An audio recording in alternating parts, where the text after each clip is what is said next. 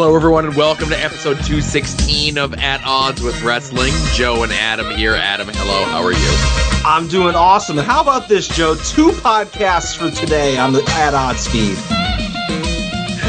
Yeah, yeah. Um, again, very rare. So, uh, it's it's known worldwide that I hate bits, right?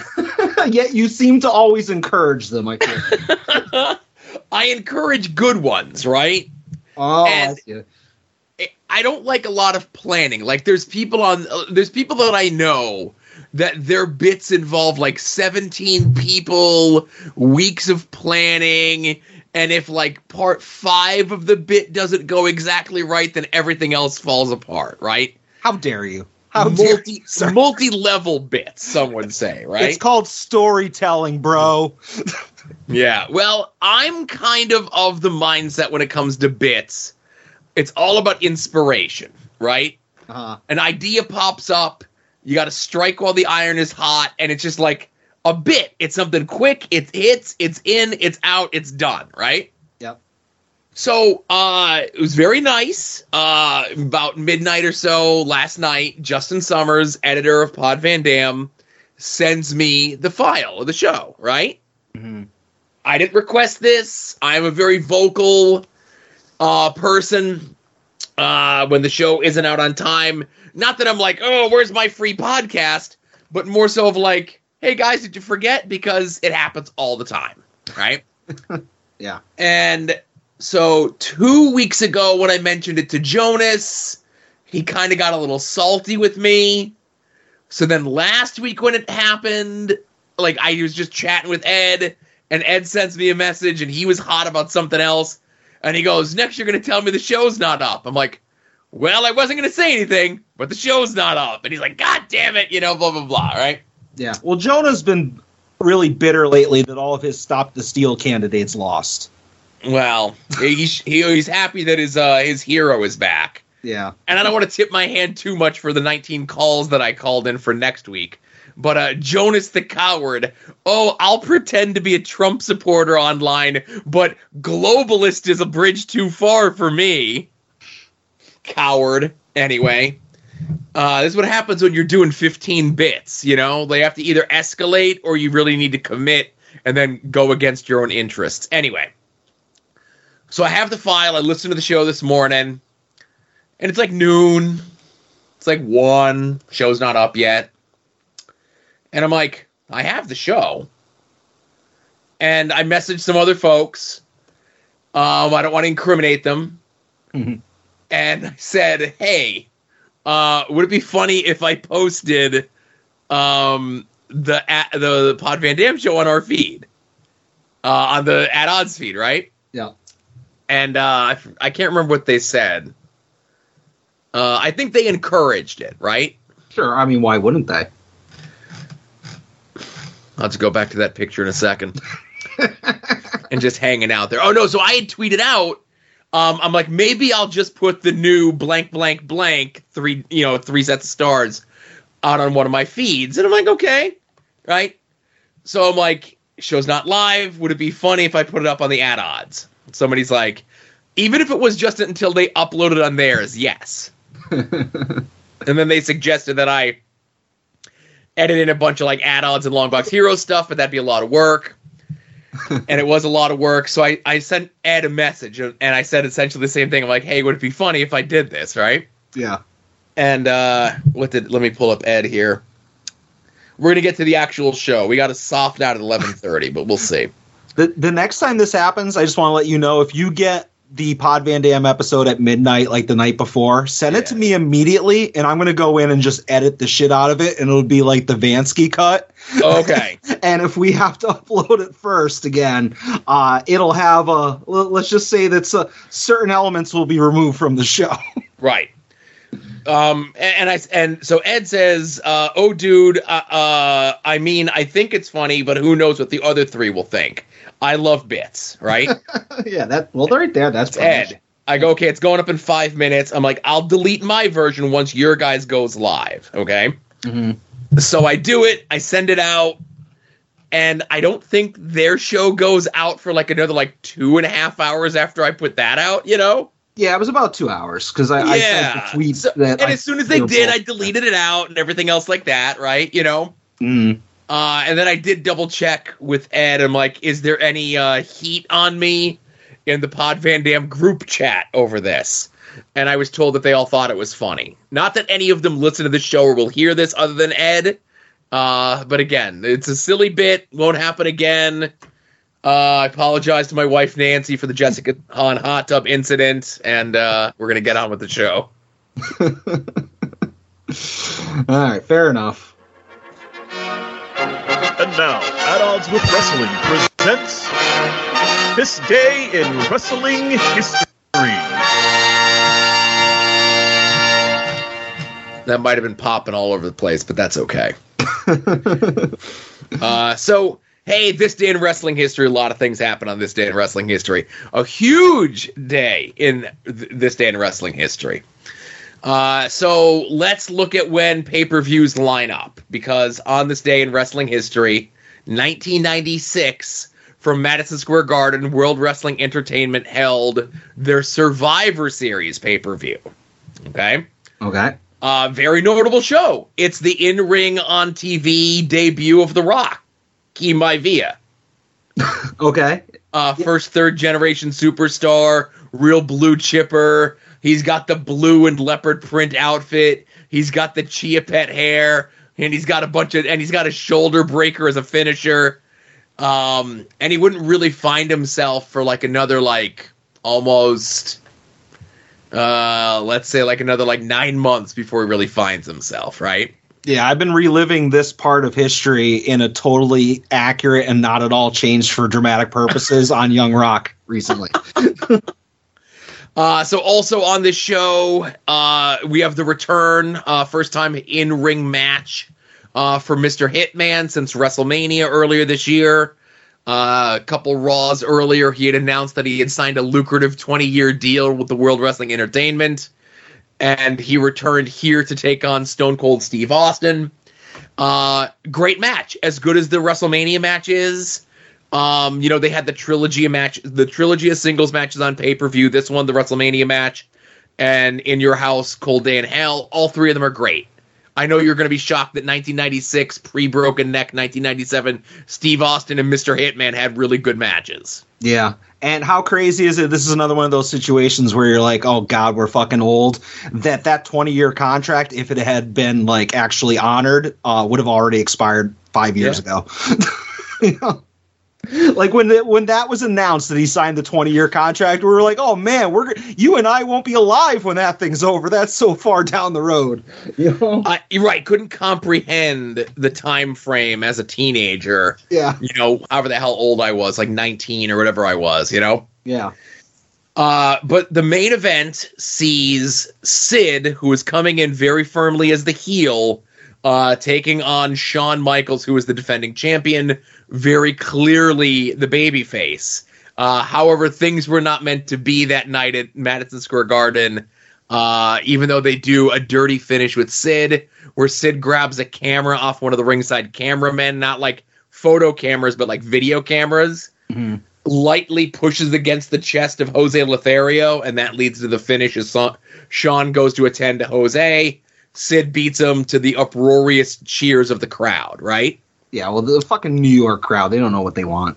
right. Now, me uh, being an attention deficit criminal, I was watching this pay per view, of course, but the night before, I was at the the ECW arena in South Philadelphia for November to Remember 1996. The and the main event of that show was Shane Douglas and primetime Brian Lee taking on Terry Funk and Tom Dreamer. And the finish of that match was Shane Douglas grabbing a video camera off a ringside videographer, smashing it into Terry Funk and pinning him for the for the victory. Now, you said before, and like we talked about this, that like the plans of WWE, maybe not in this era, but like maybe late 80s, early 90s, were scripted like very regimentally and out in advance. Do you think this is a situation of somebody like Sid or Shawn or an agent was watching the ECW thing, or they just got wind of what the finish was and they were like, "Fuck WWF, we're gonna copy it." Okay, at the time, I was like, those motherfucking WWF stealing this from ECW, blah, blah, blah. but uh, I'm going to say that w, WWE and ECW were working very close at this juncture. Um, it would become much more apparent like six months from this point, maybe less. Uh, but I think Paul probably got word of this finish and attempted to scoop the heat of the Survivor Series finish. Like if you're in a working relationship with a company that's presumably keeping you from shutting down, why would you do that? Like that seems like you're biting the hand that feeds you. Because Paul can't help himself, baby. Ugh. There's only two or three ways you can possibly end a wrestling match. So I mean, what are the odds that they they, they cut you over? You know? Oh, Right. whatever. Well, uh, Adam, on this day in wrestling history 20 years ago, uh, World Wrestling Entertainment would hold their Survivor Series event from Madison Square Garden in New York. Uh, this is a show where the big, the brand split has already happened. Uh, the big four pay per views, I think King of the Ring is going to be phased out here shortly, but the big four pay per views were joint pay per views between Raw and SmackDown and then each other company had their own individual pay per view. So it's Survivor Series, so everyone's on it. Pretty much every title changes hands on this show. Uh, Billy Kidman beats Jamie Noble for the Cruiserweight title. Victoria beats Trish for the women's title. Big Show beats Brock Lesnar for the WWE title. Uh, the Guerreros win the SmackDown tag titles. And in the main event, in the first ever Elimination Chamber match, Shawn Michaels, with his shit brown gear and his Dutch boy haircut, finally redeems himself from six years earlier and wins the world title to a chorus of cheers from his adoring fans in New York City. I was so pumped when this happened. Now, even 19 or I'm sorry, 2002 Adam recognized how ridiculous he looked. Uh, but I am questioning right now if there's an action figure of that look. I think it would be nice to own as a bit. Um, I'm sure there is a Shawn, like a Survivor Series Shawn. Like it's probably that gear, but they probably didn't give him the shitty haircut. Ah, that doesn't count then. Yeah. I have to do a custom. Uh, also on this day in wrestling history, before we get to the biggie, on this day in uh, 2014, on an episode of Monday Night Raw, Luke Harper uh, defeated Dolph Ziggler for the Intercontinental title. And uh, I only mention that because it was the only singles title that John ever had in WWE. Mhm. And this and their pay per view match that they have at TLC are both really good. And I know you're going to be surprised at that, but um, you know, when John was given the ball and Ziggler's good, you know, he may be like around too long and is kind of looked at as an afterthought and a joke, you know, here some eight years later whatever it is. Um, but uh, yeah, there's a really good match. I just wanted to give it some props. Go seek this one out uh, as well. Yeah, very short singles run. You know, Luke Harper was given, but it always stood out. You know, you're sh- for people like myself who never saw anything pre Wyatt family. Mhm. It was like, oh shit, you know, he's pretty good. Yeah. And then it was put back with the Bludgeon Brothers, and it took until AEW to to see it again. Yep. If only he could speak with a southern accent, you know, he'd have he'd have had a longer run, you know? Yeah, I mean, Vince made him shave the bald spot on the top of his head, and he did that. So That's right. That's right. I mean, he's a team player. Uh, but the biggie, of course, head to head, Monday Night Raw versus Monday Nitro, 1997, 25 years ago. Uh, Raw was taped.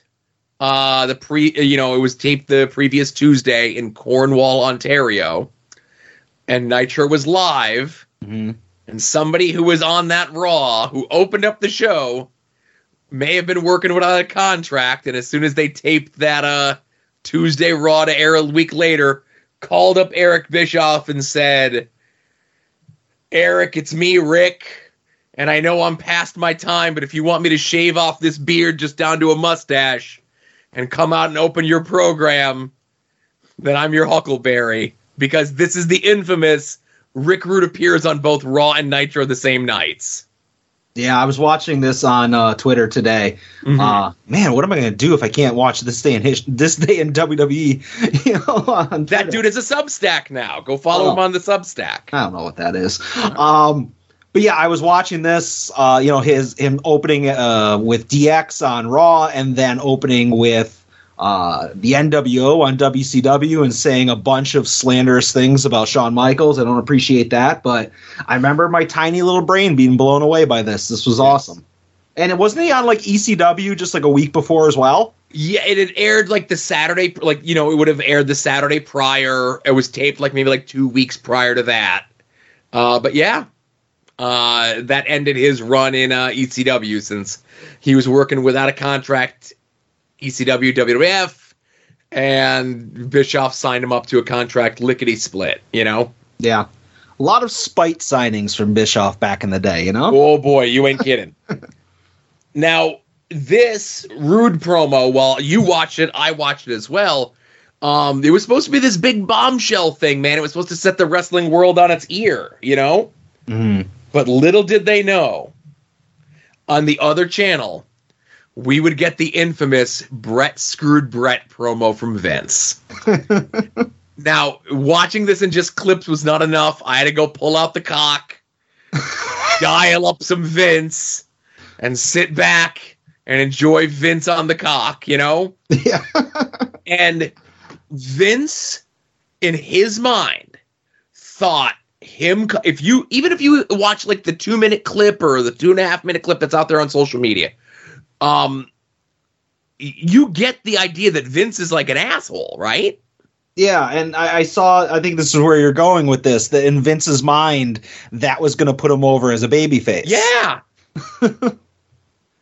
and and it was just one of those things where like he does this, he's off TV for a little bit, and I don't think Vince shows back up on TV until like January where they start making the announcements that Tyson is coming in, right?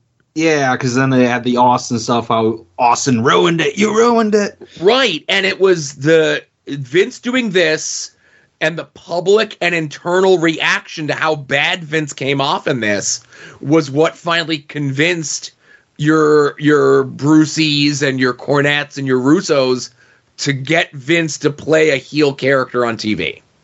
Yeah, and the rest is history. Right. Uh, that being said, both uh, Raw and Nitro overall sucked.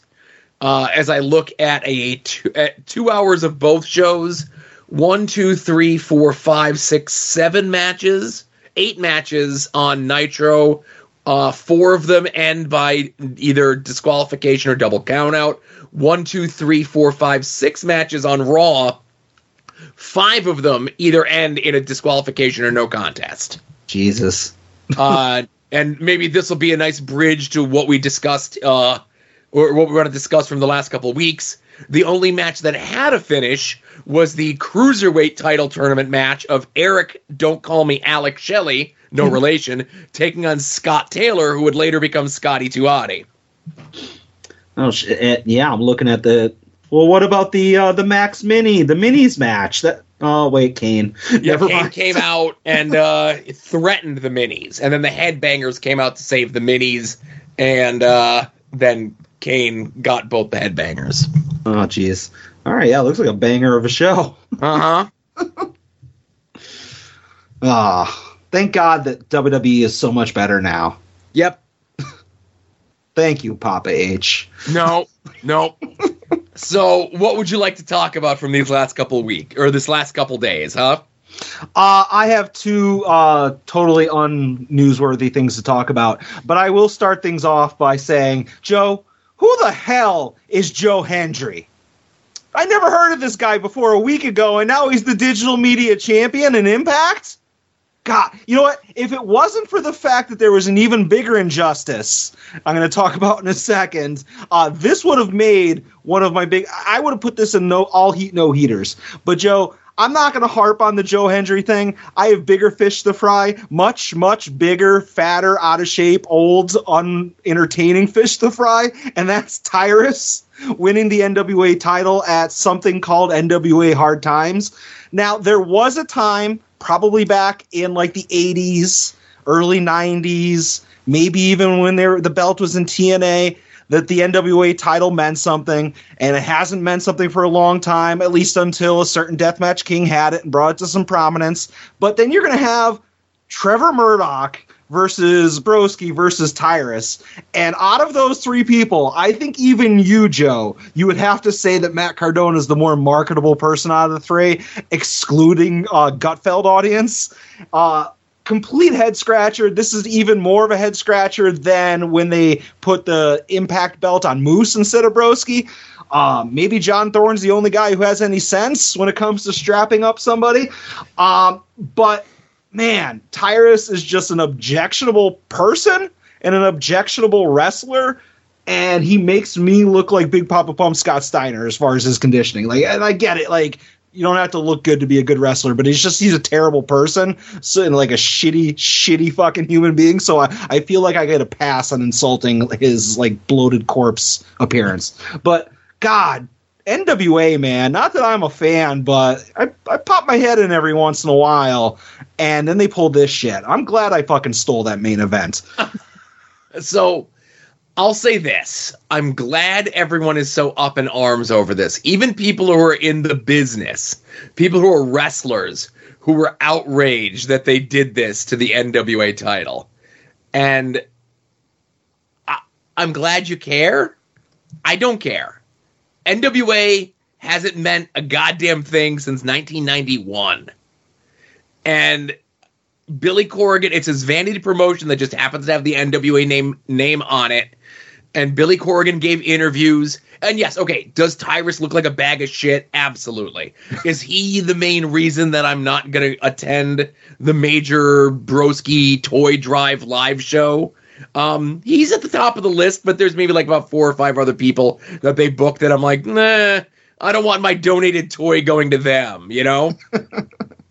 but like Tyrus is worthless. He sucks. But I don't care about the NWA, and like this didn't make me care any more or less about the NWA. Um, so Billy Corgan in his interview, and I'm paraphrasing here, I don't have the exact quote in front of me.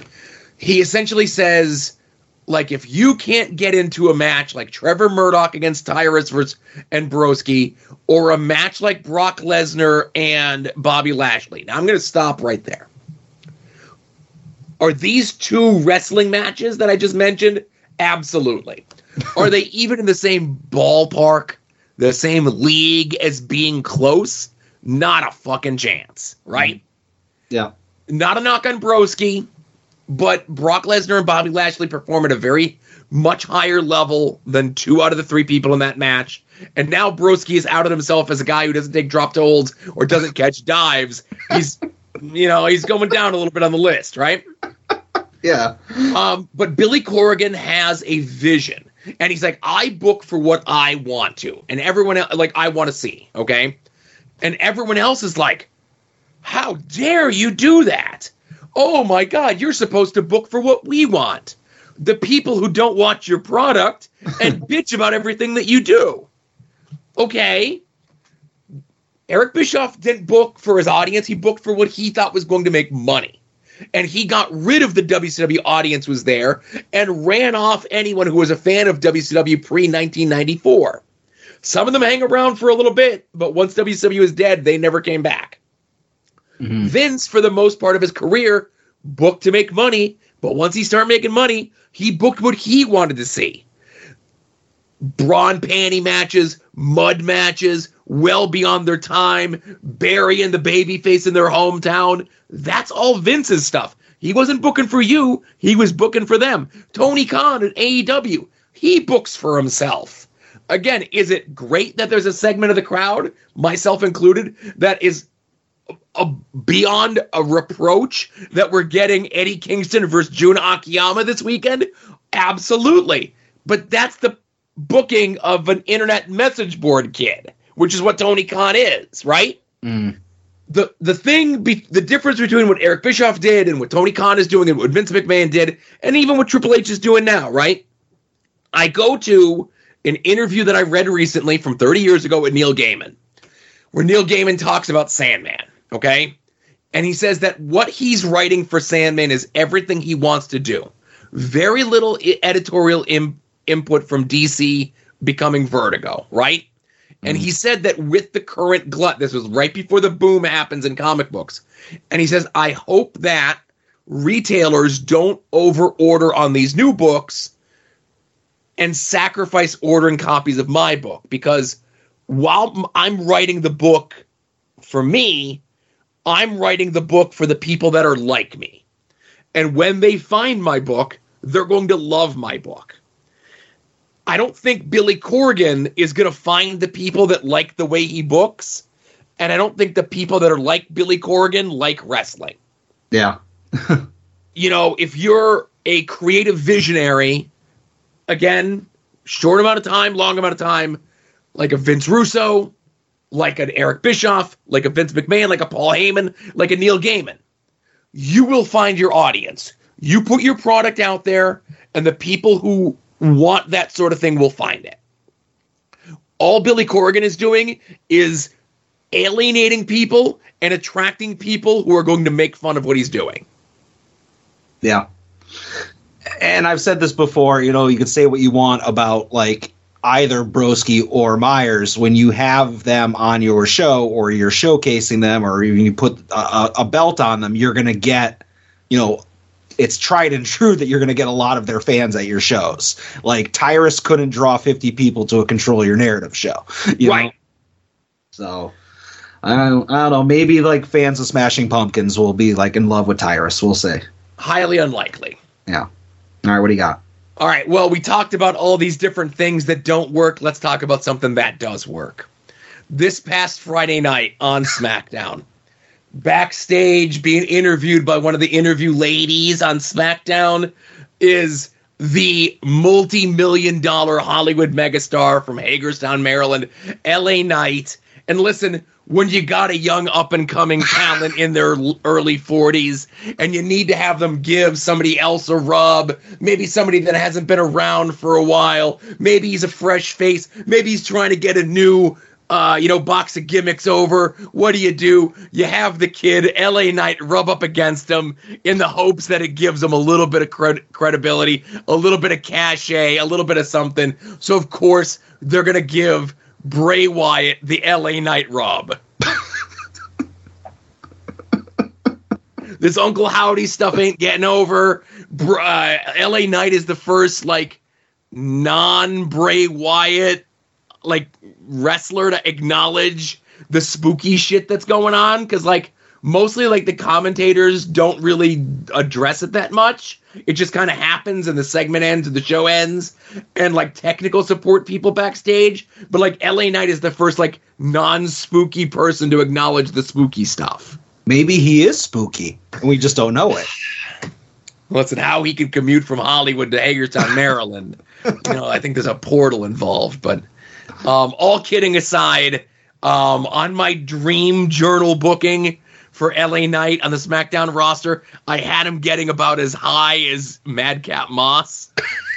So the fact that he's in a program at least for one week with bray wyatt uh, you know we could i think i think uh, it was it was i'll just say it was a happy day in hagerstown maryland on saturday. I'm happy for you that this bit, I mean, this love is continuing and it's advancing. um, I worked myself into a shoot with this one. Come on. did. Yeah, you can't get out, you know? um, I, I just want to say real quick about Bray Wyatt. Again, I, I, we've talked about this before that uh, he, I was already committed. I've been a fan of the Wyatt family. I've been a fan of the Firefly Funhouse and Fiend stuff. So I was giving this a try.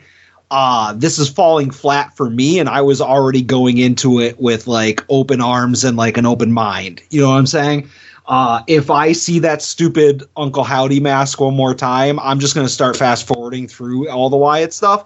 I don't see any reason why they can't just keep him as the guy who interacted with LA Knight.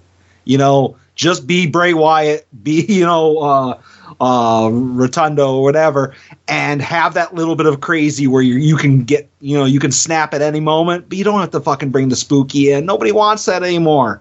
But, anyways, then rant. Anything else you got? Uh, yeah, I'm going to just talk real quick about Dynamite last night. Uh, there was a really cool match between Claudio and Danielson versus Jericho and Sammy Guevara. Uh, real fun match between the Blackpool Combat Club and the J- JAS.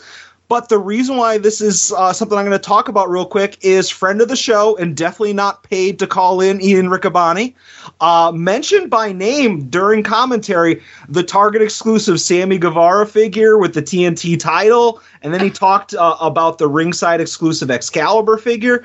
Uh, props to him for talking about figs on national TV. But I will say, Ian, because I know you're listening, speaking on behalf of the second biggest wrestling figure podcast in all of uh, podcasting, stay off our turf. That's it. Don't talk about wrestling figures again, or we're coming for you. Oh my Uh, but goodness. that's it. Uh, he also mentioned Mark Young, who was the original breakdancing wrestler. Okay. Uh, and there was one other thing that he mentioned that was really funny on commentary. But yeah, Ian's awesome. Ian's the best. And I don't know if you saw him this morning. Um, like he had tweeted out yesterday, um, how happy he was to be at the tapings. You know. Uh, and some dickbag replies to him and says, "How much did Tony Khan pay you to tweet this, huh?" And Ian replied, I get paid very well each time I appear for AEW or Ring of Honor. It's a blessing that I don't take it for granted. My kids want for very little. It's a special feeling when you're a guest and you're treated like someone who's been around for a long time. It's okay to express gratitude. Nice. Whereas if it was me, I would have said, go fuck yourself. Both are, I think, adequate responses. You know, just two different sides of the same coin. yes. Um, but yeah, good on Ian. Great, uh, great to hear some expert analysis of figures. Don't ever let it happen again. Um, so you mentioned dynamite, and I'll throw this out here in a rare bit of praise. Um, that was a hell of a promo from Britt Baker, huh? Yeah, uh, I thought she was supposed to be the heel in this. Yeah, yeah, very much a babyface promo. Um, most of her heel stuff feels forced and phony. That felt like she might have been like cutting a promo with her heart, you know. Yeah, Um, and that's why I think it resonated a bit. Whereas um, somebody said with the closing segment with Moxley and uh, MJF that uh, Moxley was cutting a promo like a guy who was getting a, getting ready to take a vacation that had been canceled two months prior. yeah, Didn't know what day the pay per view was. Stopped selling the beatdown immediately after the guys left the ring. Um, he, he's So the guy. It, it's the last week of school, and he's already passed, so he doesn't even have to attend the finals. yeah, No, yeah, he's yeah. about ready to start summer vacation. or it's one of those things where like his parents planned like okay we know school gets out on june 6th right so we're gonna plan to leave for disney on june 7th okay mm-hmm. but we did these plans a year in advance and we had like six snow days so now the actual last day is the 10th of june but those are non-refundable plane tickets so we're still leaving on the 7th Yep. no child left behind. They can't fail you anyways these days. that's true Yeah. But I, as far as the Saraya and Britt Baker thing, uh, I was 100% not in the Saraya camp, like as far as like not giving a shit until her promo last week when she was like, you know, I've been humiliated, you know, as far as like all the social media stuff and the leak videos. And she talked about her drug problem. And I felt like, okay, that's tipping the scales of sympathy over towards Team Paige. And then Britt Baker did that promo where Yeah. she not only she said like hey i respect the fact that i feel sorry for you and I, I sympathize but i did x y and z in this company over the last couple of years and mentioned the pandemic and all that stuff. And i'm like oh the scales are right back over towards britt baker. You know so like in my mind you know britt baker's the one that's like hey go go britt you know? But that could change on, on whatever rampage. Who knows? That's right. There could be a lot that happens on that hour show, the fastest hour in all of wrestling. exactly. But what else you got? Is that it? I think that's it. But Joe, I don't know if you know this. Speaking of uh, fastest hour of television, uh, there is a pay per view this weekend. It's Sammy Zayn's kicking down to the ring. Is Kofi Kingston doing his thing? Ruby Soho. on the show. Bryan Danielson. No, no, no. Is it the big dog's yard? Let's find out. Does Joe know the card? See, the Ruby Soho one doesn't pop me, but the Bryan Danielson one does. I don't know why. They not- both pop me. well, like they initially both did, but now I just I hear the Ruby Soho one and I'm like, okay, yeah, that's so cool. And then like the second one gets me. I don't know. But Joe, did you know that AEW is holding a pay per view this Saturday entitled Full Gear? I did because I'm going to the pay per view live. What? Yeah, baby. All right. Well, according to Wikipedia, the most trusted source of all wrestling news and information, there are 11 announced matches, Joe. One of them is on the pre show. Joe, do you know the card? So that's interesting because okay, so yes, so 10 11 so uh, I uh okay, okay. I think I know what matches on the pre-show because Tony Khan today said that the pay-per-view itself is only going to be 10 matches, right? Yeah, lean 10 matches. A lean 10 matches. All right, so uh let's let's work this out. We got we already talked about Moxley versus MJF. Yep. Uh we talked about Britt versus Saraya. Mm-hmm. We have uh, Jade versus Nyla Rose. Yep. We have Jamie Hayter uh, taking on Toni Storm. That is correct. That's four. Okay. We have uh, Jungle Jack Perry taking on Luchasaurus in a cage match. That is five. Now, I just want to throw this in there. On his podcast this week, uh, Mick Foley claims that he talked to young Jungle Boy Jack Perry about some strategy for the cage match. Oh, interesting. Just leaving that one as it is. Uh, okay, so that's five. We got the four way for the ROH title, which is Jericho, Sammy, Danielson, and Claudio. That's six. Uh, we got the triple threat of big meaty men slapping meat of Samoan Joe, Wardlow, and uh, Powerhouse Hobbs. Powerhouse. That's seven. Now, uh, is oh so we have the six man for the ta- for the tag titles, which is um, Death Triangle versus Kenny and the Bucks. Yep. And I just want to say when uh when Pac was cutting the promo saying like you can have all these vignettes and the rumors about a certain group returning, I was like, yes. Yes, uh, Aleister Black and Brody King and Buddy Murphy are coming back. And then they're like, oh, it's the elite. And I was like, oh, I forgot about them. But now the um so they're like not to say that the Bucks and so forth weren't insufferable to be insufferable to begin with, but now they're going to somehow be like doubly insufferable, right? yeah, their competition is gone. Mm-hmm. Now, the Ricky Starks match, I think, is what's moved to the pre-show. Uh yes, maybe.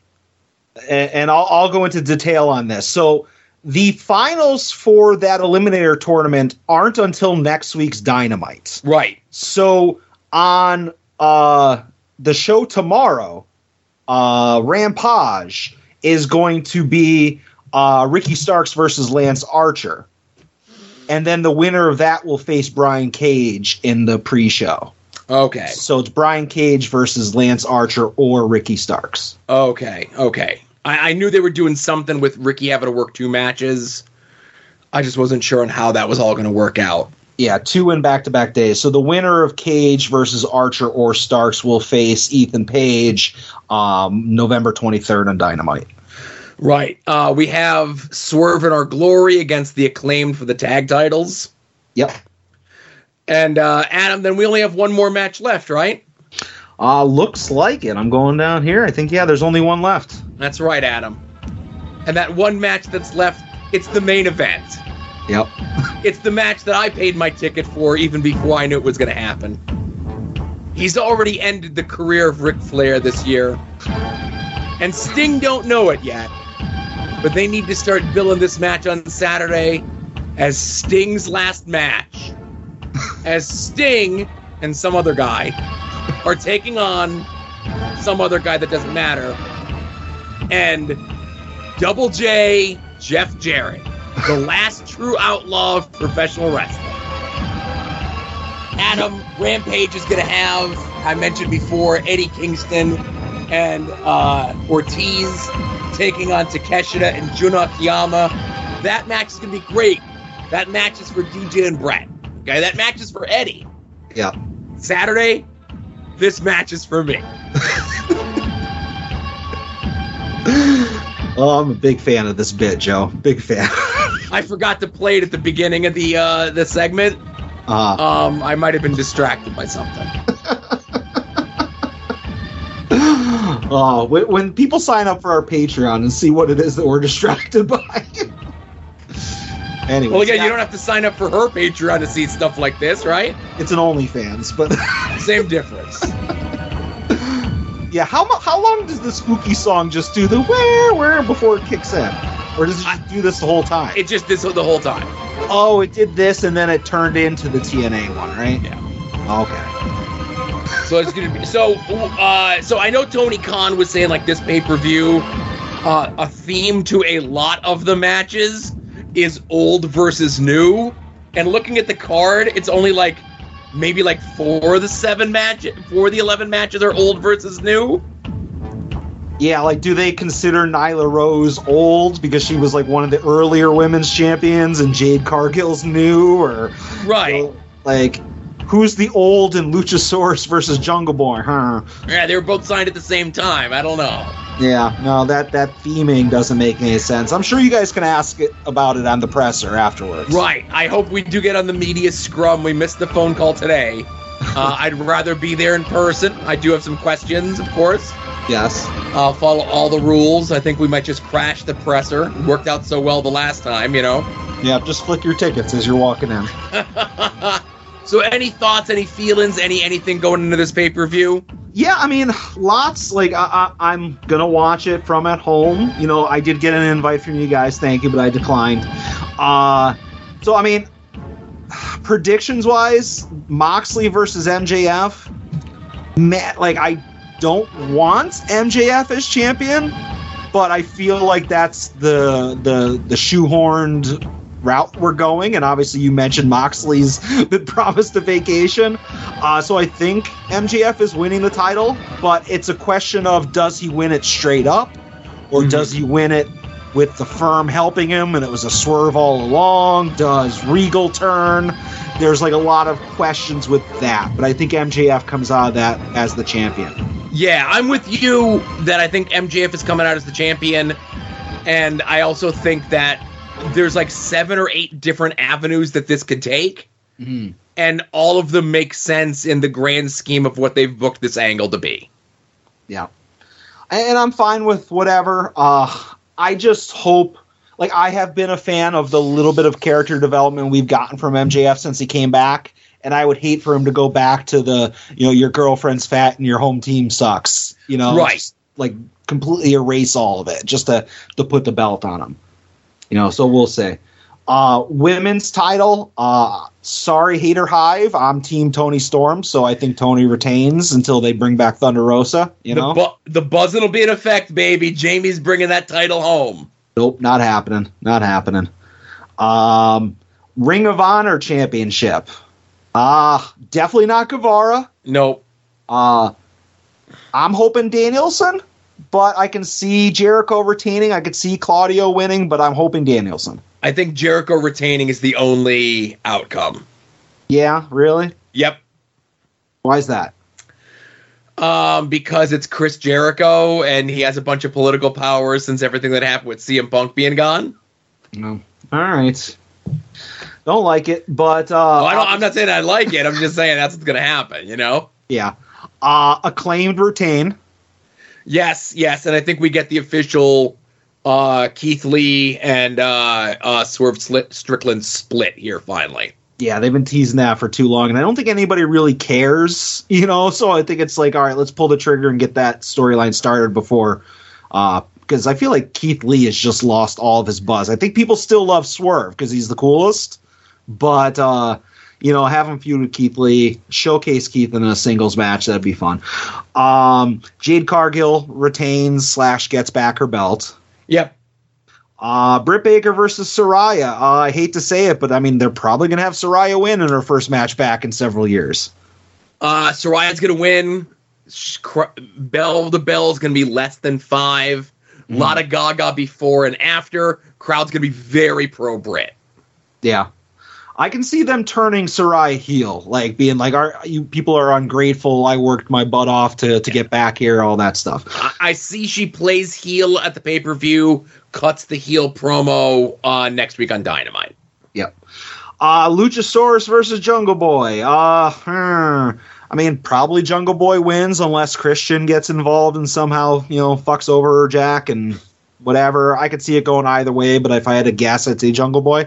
Yeah, Jungle Boy needs to be done with Luchasaurus. We all need to be done with Luchasaurus. Um, we need to move Jungle Boy on to better and bigger things. Yeah. Uh, Wardlow, Samoa Joe, Powerhouse Hobbs for the TNT title. Uh, I see Wardlow probably retaining. Uh, okay. Uh, let me put it to you this way: if Wardlow doesn't retain, Powerhouse Hobbs wins it because they're not going to champ champ Samoa Joe. Yeah, yeah, that's but true. I feel like in their minds they're not done with Wardlow, and they're not going to move him on to the world title picture.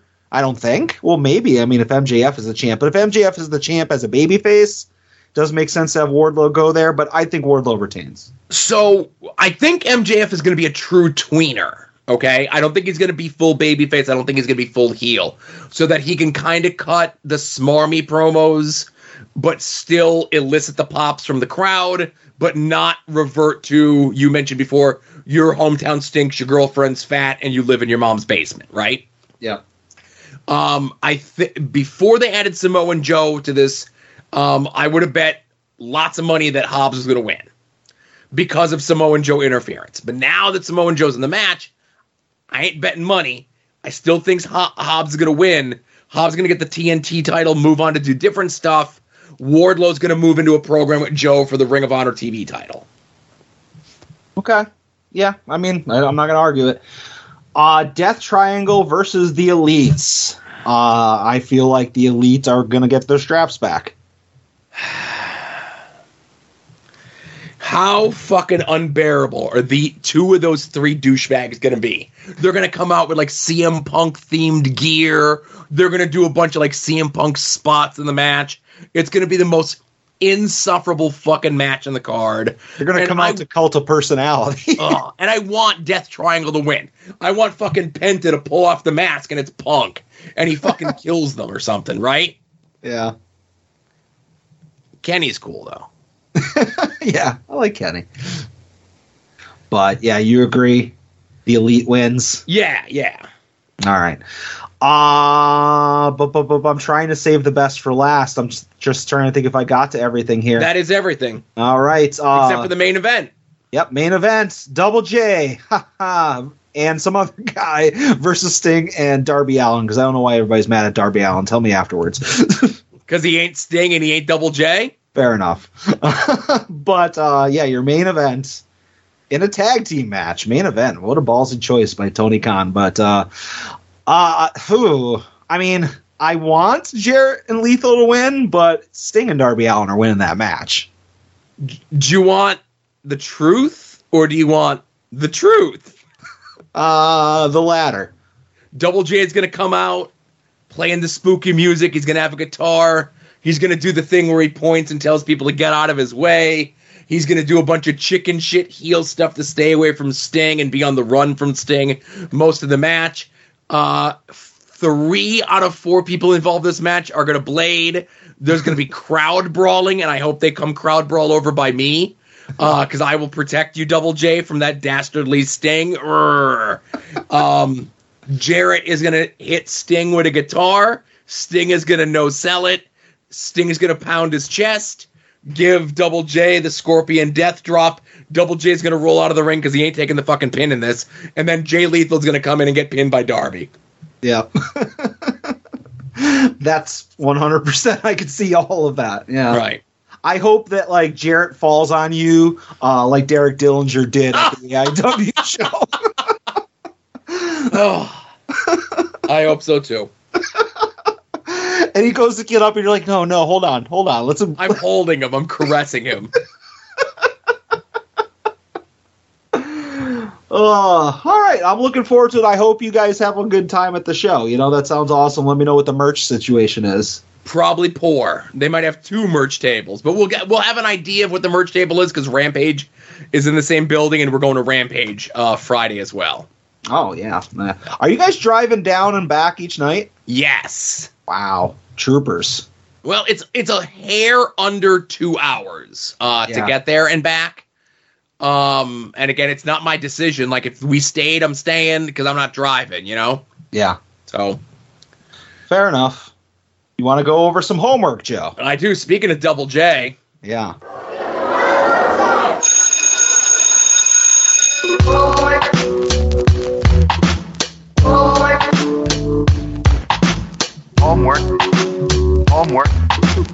It's an obligation you owe your family and yourself. Home, home, homework. Homework. It's an obligation you owe your family and yourself.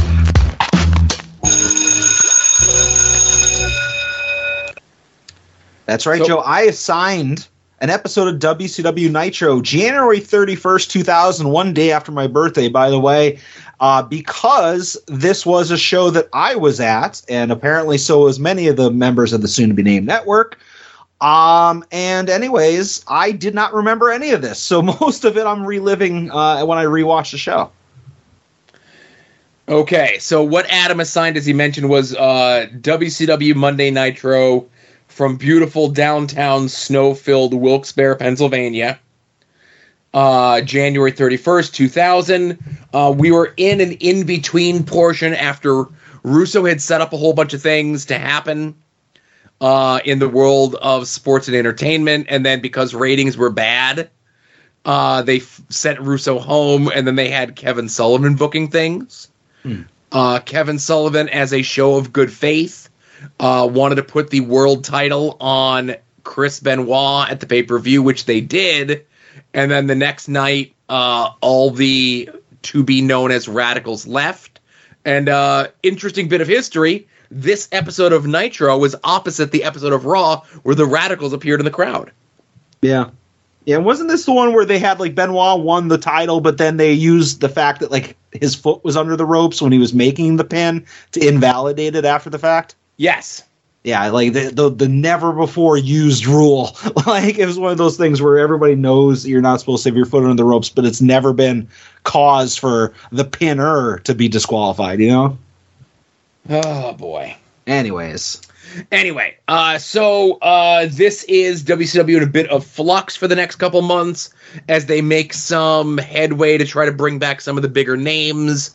As Russo and Bischoff are going to be back to shake things up even further in about three months in a show that we already covered here recently on the show. Yep. And if you didn't get a chance to watch this, you can head over to our friend Kevin's blog at masslibrary.com and read his write up of the show.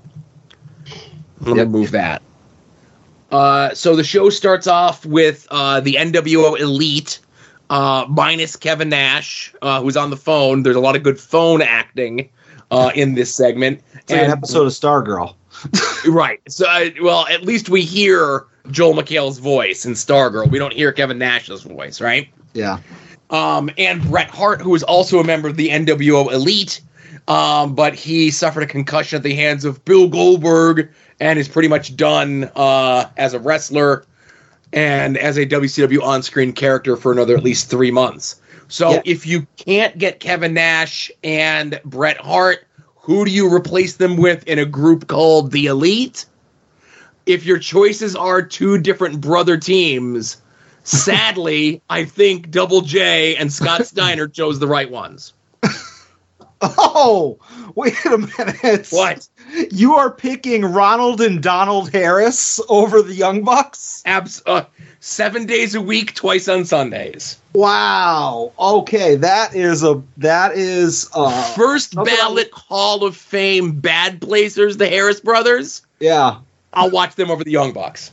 Wow, I did not expect that. That is uh, that's pretty extreme. Like, and how ironic is it that we have the gatekeepers of the good place and the bad place both in that opening segment? Abs- well, one on the phone, but I get you. Well, no, I mean they showed the highlights of Nash. Oh, that's right. That's Yeah, right. the Losing the title to Sid on Thunder. Yeah, Uh, so oh, I. I just want to say uh, Nash and Double J hanging out with the Harris brothers. You know, just company you keep, boys. That's all I'm gonna say. Listen, it was a different time. and, Well, we all knew, but I guess we didn't care back in 22 years ago. Uh, Jarrett comes. Jarrett's the acting commissioner tonight. He comes out and cuts a promo. Says that it's going to be him versus Sid at SuperBrawl uh, in two weeks or whatever the hell it is for the world title. Um, and he also lets the boys in the back know, which is the only time they say it, that he's accepting bribes. Now we then later learn that Mark Madden who's making his debut on commentary for this show, bribed Jarrett to get on to commentary for this show. So blame Jeff Jarrett is what you're saying. Eh, blame Bobby Heenan's drinking problem, but that's neither here nor there. Uh, both Sid and Ric Flair arrive at the building 20 minutes in. uh, always good for your biggest star and world champion to do so. Hmm Uh, we also cut to uh, Harlem Heat 2000 of Jay Biggs, Stevie Ray, and listen, his name here is Big T, but it's Ahmed Johnson, right? Yeah. Uh, are walking backstage, and I don't know why I found this funny, but Ahmed Johnson was carrying a gallon of milk. I just thought that was funny. Uh, our opening match uh, is is the Cruiserweight title tournament. Uh, as Evan Karagias of Three Count takes on Lash LaRue. Uh, Mark Madden on commentary longs for the days of the Cruiserweight title when, quote, Oklahoma would smash bottles of barbecue sauce on Medusa's chest. Uh, this match was fine for people that maybe had been wrestling for less than two years on national television, and Lash LaRue wins with the Whiplash 2000 because it's 2000 and everything's 2000 or elite or extreme or something. Yeah, I mean things were 2000 for about a decade before we hit 2000. You know, Techno Team 2000. And Uh, uh, I was just oh, gonna say the the ref trio tried really hard initially to like actively avoid seeing the outside interference, but like halfway through the match he gave up. 'Cause I- very quickly he gave up. yeah, I forget like if this was. I don't think the era of WCW where they basically said "fuck the rules." I don't think that happened until we got to the the Bischoff Russo era. But like there there there's the the signs of it are here. Right. Uh, so then we got uh, they play it twice during the f- course of the show, where this is the first time they show it. Uh, grizzled vet at the time in 2000, Dustin Rhodes telling us all that wrestling is dangerous. Leave it to pro- the professionals. Don't try this at home. Yeah, and Joe, I have to say this here. Uh, I I gave up the cock for a week, and I, I watched this uh, through other means. So uh, not only did I see that Dustin Rhodes commercial, but I also saw right before that a Slim Jim Macho Man commercial. Oh yeah, that was the promotional consideration paid for. Yeah, yeah. Yeah, yeah, yeah. But I, I like again. Uh, it was hard to like. I, I, I was craving the cock, but uh, I was like, you know what? I'll watch the original version. Yeah, uh, for these old shows like this, you got to watch the originals. Fuck the cock. Yep, always fuck the cock. Uh, so next we cut to Mean Gene interviewing the challengers for the tag titles of Crowbar and David Flair, accompanied by Daphne. Uh, David Flair giggles incessantly. Daphne tells Crowbar to say something, and Crowbar, what we're later to find out, is attempting to do an impression of Gordon Solie. Um, you wouldn't know it from the voice. He just has a bunch of Gordon Solie things. Yeah, like supplé. Right. I liked it better when Crowbar was on social media more recently, pretending to be an angry vet who hates flippy dudes and drinks wine. um, but no time to rest because here comes the Mamalukes and Disco Inferno. The Mamalukes are Eric or uh, Vince Russo's best friend, uh, Big Vito, and Johnny the Bull Stamboli. Uh, this was a fun little brawl. I think Vito takes a back body drop into a snow pile outside, which was awesome. Uh, they come back into the ring, and Vito just beats the shit out of David Flair for what feels for about 20 minutes. Crowbar comes in and does a bunch of cool stuff to both members of the Mamalukes because David Flair is essentially worthless. There's a bit where they show him on the outside stomping Johnny or Big Vito, and it looks like he's rubbing his foot on him. he had some stuff stuck on the bottom of his shoe when they went outside. Yes. Uh, Disco Inferno joins commentary. And if you want to know what the hellscape of Twitter looked like in January of 2000, Mark Madden and Disco Inferno's back and forth on commentary for this match. Joe, you you are not giving enough praise to the best part of this match. I said Rick uh, David Flair was wiping his shoe on the guy. Joe, Miss Hancock came out. I don't know who that is. God, Miss Hancock came out. Oh man, that- again, I didn't remember anything about this show other than the fact it was in Wilkes-Barre and and Norman Smiley ran past me in the crowd. That's all I remembered about this show. But you know, spoiler, this is the first of two Miss Hancock segments. Joe, I don't understand how WCW went under.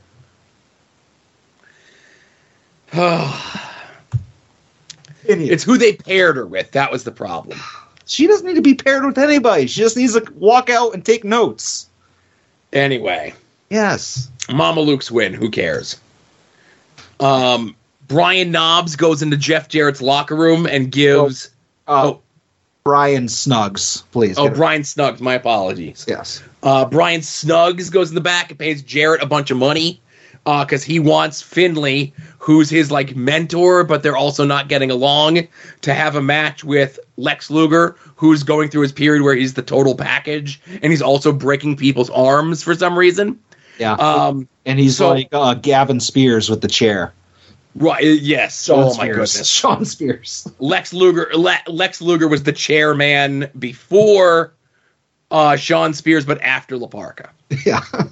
Uh, and it was good to see uh, Brian. Wh- what'd you say? Snugs. Brian. Brian Snuggs. I have to write that down because I'm going to say his name a bunch more times. Uh, Brian Snugs invent custom matches here. Um, usually you're supposed to get two girls to impersonate a match move for move from WrestleMania, but listen, Snugs, you do you. Um, they had hyped up earlier in the night that we were going to see Booker T take on Big T in a match. Match never happens. Booker T comes out. Jay Biggs, uh, Ahmed, and uh, Stevie Ray come out, and they say that uh, any of the Harlem Heat lexicon, imagery, music, and name all belong to Stevie Ray. So Booker can no longer have the flames on his tights. He can no longer use the, the letter T as part of his name, which they give to Ahmed Johnson, who's now Big T. And he can no longer use the Harlem Heat signature mu- music, which was just like stock music that was used in pornos. and I feel like I hear it every once in a while, like a random commercial too. Right. That like the Hardy Boys theme song. that Hardy Boys music, uh, Hardcore Hollies music, um, those were all like stock things that were used in commercials and pornos. Or commercials for pornos. Right, or commercials for pornos. Uh, Stevie Ray does set the table and says he doesn't care if Booker goes back, dusts off the camouflage, and goes back to being GI Bro, which he would later do. Yeah. And, and I have to ask a question. This is more of like a soon to be named network question, but like pretending to like Ahmed Johnson, is that like a bit? Is that a bit that you guys do? Like, because I don't get it. okay, you have to watch that. Ahmed is definitely like Sid level. Like Ahmed Johnson added an air of like I have no idea what the fuck's gonna happen this to wrestling because he was just so wild and out there. His promos never made a lick of sense, and he always got tons of TV time. He was injury prone. He was constantly hurting other people. And like now, years later, we can all look back at it and kind of be fascinated that they allowed this guy to be on national television with a push for like two years. So it's more of a fan of the spectacle and the outrageousness of it, and less of like I I like that guy. Yeah. Okay, that makes sense to me. Fair enough. Uh, Next- so, no, oh, sorry. I just said next up. Norman Smiley's walking around backstage, and then for no reason, three count attack him, and Norman runs away. Yep. Um, so then we get Kidman uh, in a rematch with the Wall, and they do this whole build-up thing uh, that like Kidman, he went through like the three faces of hell at the pay per view before falling to the wall in a cage match. And now he's going to get his redemption in this match. Kidman was one of the guys that threatened to walk out with the radicals but decided to stay. So the way that they rewarded him was have the wall squash him for seven minutes, Vampiro run in to give the wall a shitty kick, and throw Kidman on top of him. Um, uh, first thing first, I'll say uh, again, Torrie Wilson. How the hell did WCW lose? Uh, makes no sense. But you skipped over the fact that uh, uh, Jeff Jarrett, who's a big snitch, rats on Brian Snuggs to fit Finlay. Before that, and then Norman Smiley, in his attempt to escape three count, uh, goes into the demon's casket and it goes and closes on him. And I like uh, Kevin Hellion's point that like, is the casket sentient? Did like Norman do that? Did Norman go and do the big wardrobe change later? Uh, was it something spooky? There's a lot of unanswered questions that I'm sure Nitro and WCW will address going further. I would say that the the the Kiss Demon's coffin is akin to like say Superman's phone booth Okay. or the bat poles in the Batcave. See, Like when I was picturing it was like something from Futurama that, like, when it closes, all these little arms come out and like change your wardrobe. Right. There you go. It's not like, oh, we know someone, we know Norman Smiley's in here. It's just like, okay, we know a person is in here. We need to begin our routine of clothing this person to get them ready. Yeah, it just like it's ripping the clothes off and putting new clothes on them, and like puts the paint, the the face paint on, puts them in like elevated shoes and all that stuff. This is one of the few things on the show that made 100% complete sense to me. Yeah. So anyways- interrupt me if I forget stuff, right? Yeah, no worries. But I'll say, uh, yeah, that Vampiro run in looked like shit. Like, I know that Vampiro is like a lot of people's favorite person, like favorite wrestler or one of their favorites. Uh, aside from him, like hanging with like Muda and Sting and uh, the insane clown posse for a little while, like there was nothing that like Vampiro's ever done that I've been that I liked. Vampiro had to get to that five show loop on a Sunday in West Virginia, so he had to get out of there in and out quick, you know? Yeah. But again, shout out Torrie Wilson. Good for WCW. Mm-hmm. Good for Billy Kidman. Until he, it, until it wasn't good for Billy. Kidman. Right, until it wasn't. Yes. uh, so then we get uh, the Ric Flair segment, right? Yep. Uh, this is fantastic, unhinged Ric Flair. He's out of his goddamn mind. Uh, he calls out Terry Funk. Terry Funk cuts an awesome promo referencing Mick Foley's book, Mm-hmm. which at the time I found so strange. Yeah, I, I I would get. I was one of those people that like anytime. It was mostly WCW doing it, but anytime one of the companies referenced the other one, I was always like, "Ooh, Yeah. You know, so and especially talking about the book, which I had actually read, you know, and saying that Flair wouldn't be a decent sized pimple on Terry Funk's ass, and uh, I, I liked Funk's part of the promo. I like both guys part of the promo. I'm a sucker for this era of Ric Flair because he's so unhinged and out of his goddamn mind. And Terry Funk can do no wrong as far as I'm concerned, right? Yeah, I just feel like Flair's part before Funk came out, it was all F- Flair cliches, you know, like Space Mountain and yada yada. And it just went on. It was like doing his greatest hits for five minutes before the Funk part started. That's okay. I like. Hey, listen. You I know, did when like- I when I when I go see Bruce Springsteen, I want to see him play. uh you know, uh, Born to Run or something. I don't want to hear him play something off the new album. Well, this was more like a 20 minute instrumental opening of Born to Run. You Gotcha. know, it wasn't the actual song. I want to hear the chorus. uh, I, I did like uh, that Terry said that, you know, speaking of David Flair, who we saw being unhinged earlier, he's like, you need to discipline your son. you know, if he was mine, I'd bend him over my knee, you know, that kind of stuff. I take him behind the woodshed. I'd tie him to a hobby horse and I'd whip him. You know, Yeah. I, you know, I, I give uh, you and I give DJ and I give Brett a lot of shit, but I really like Terry Funk. I wish I'd, I, I need to see more Terry Funk. Not old stuff, not pre 1990, but I like you old stuff? It's Terry Funk. Everything's old. You know. this is 2000. I'm, I'm giving you that's 10 years to work with. All right. But anyways, Uh, so then we cut back to the NWO locker room. Jarrett sets up for the main event tonight. That it's going to be him and the Harris brothers against Sid, Ric Flair, and Terry Funk.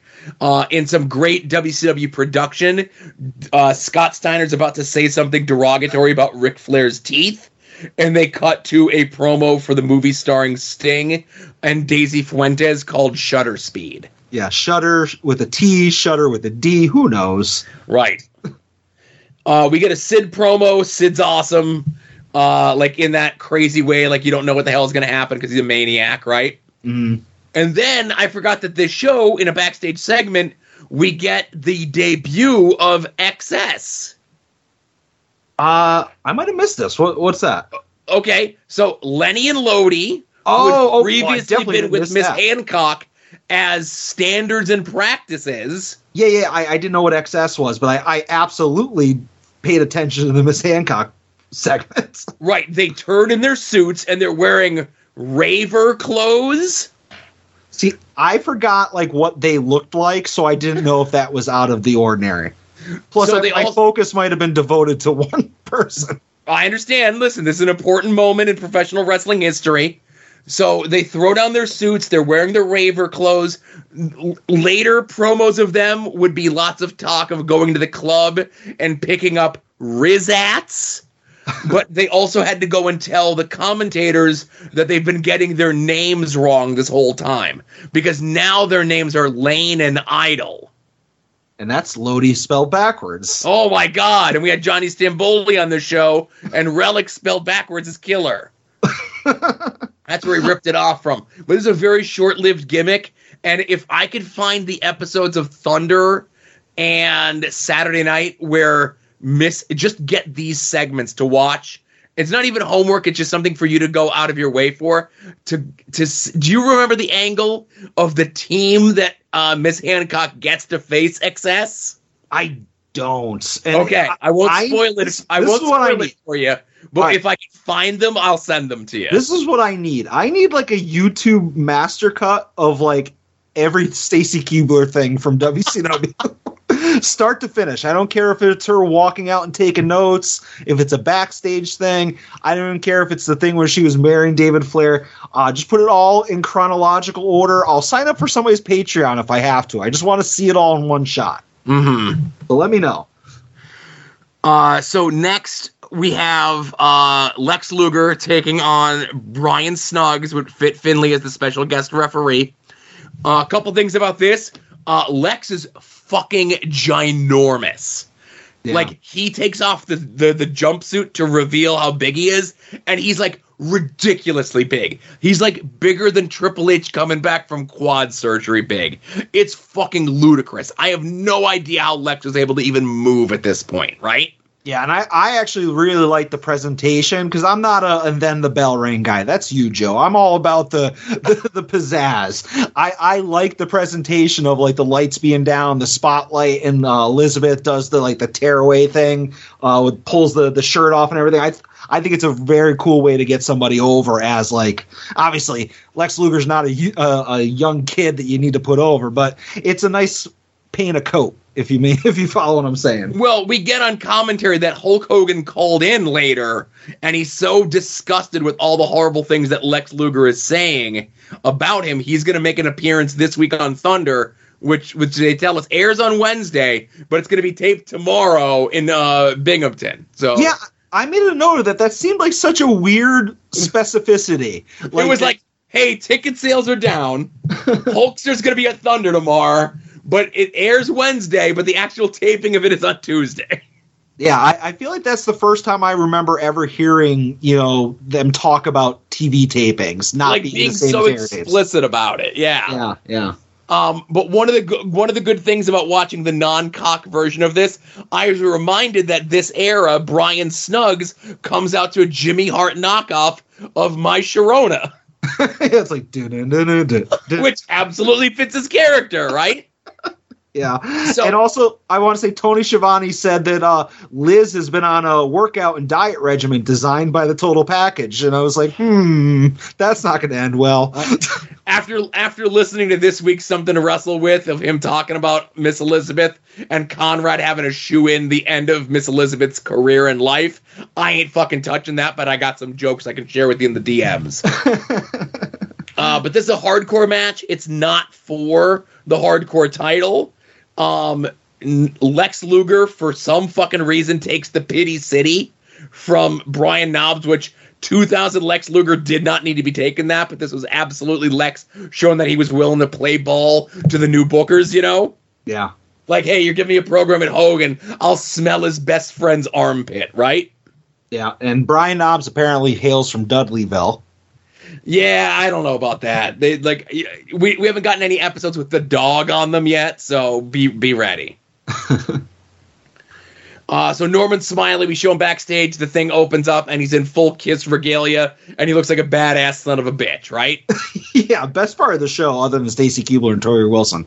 You know? uh, friend of the Major Wrestling Figure podcast, Dale Torborg, aka the actual Kiss Demon, is upset that someone stole his gear, but he's actually wearing most of his gear. He's wearing like little biker briefs that say Kiss on the back, and he already has his makeup on. So it's just like he really stole the cape.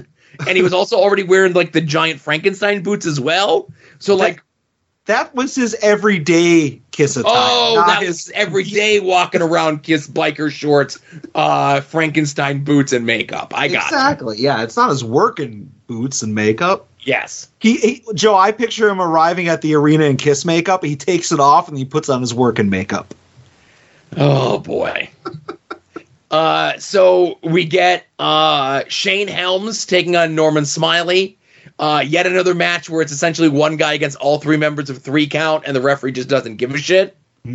Uh, Norman is awesome, and I'm glad that someone who kind of toiled for so long in like Mexico and England, and like never re- like he'd gotten a ton of opportunities, but never really got like a big push. And it wasn't until like '99, 2000 WCW where he finally gets this character, which gets super over. And I think he's still like the head trainer at NXT. Yeah, yeah. is- I was just gonna say, uh, just as an aside, uh, I know that you won't, uh, you don't admit it as often as I do, but three counts awesome. Like, Dude, three count is awesome. yeah, Uh, fucking when they're I, am super mad that they never got a chance to sing. That's twice they got deprived in this episode. I wanted to hear them sing too. Yeah. So then we get uh, DDP being DDP and Kimberly being in, interviewed by Mean Gene. Uh, they're resetting what had been set up previously in the Russo regime, where they were uh, they hate they were a husband and wife team that hated each other. Not unlike Sable and Marc Mero in WWE, which Russo was booking. So now they're back together, but would be separated in less than three months when Russo was back booking again. Russo hates married people. Yeah.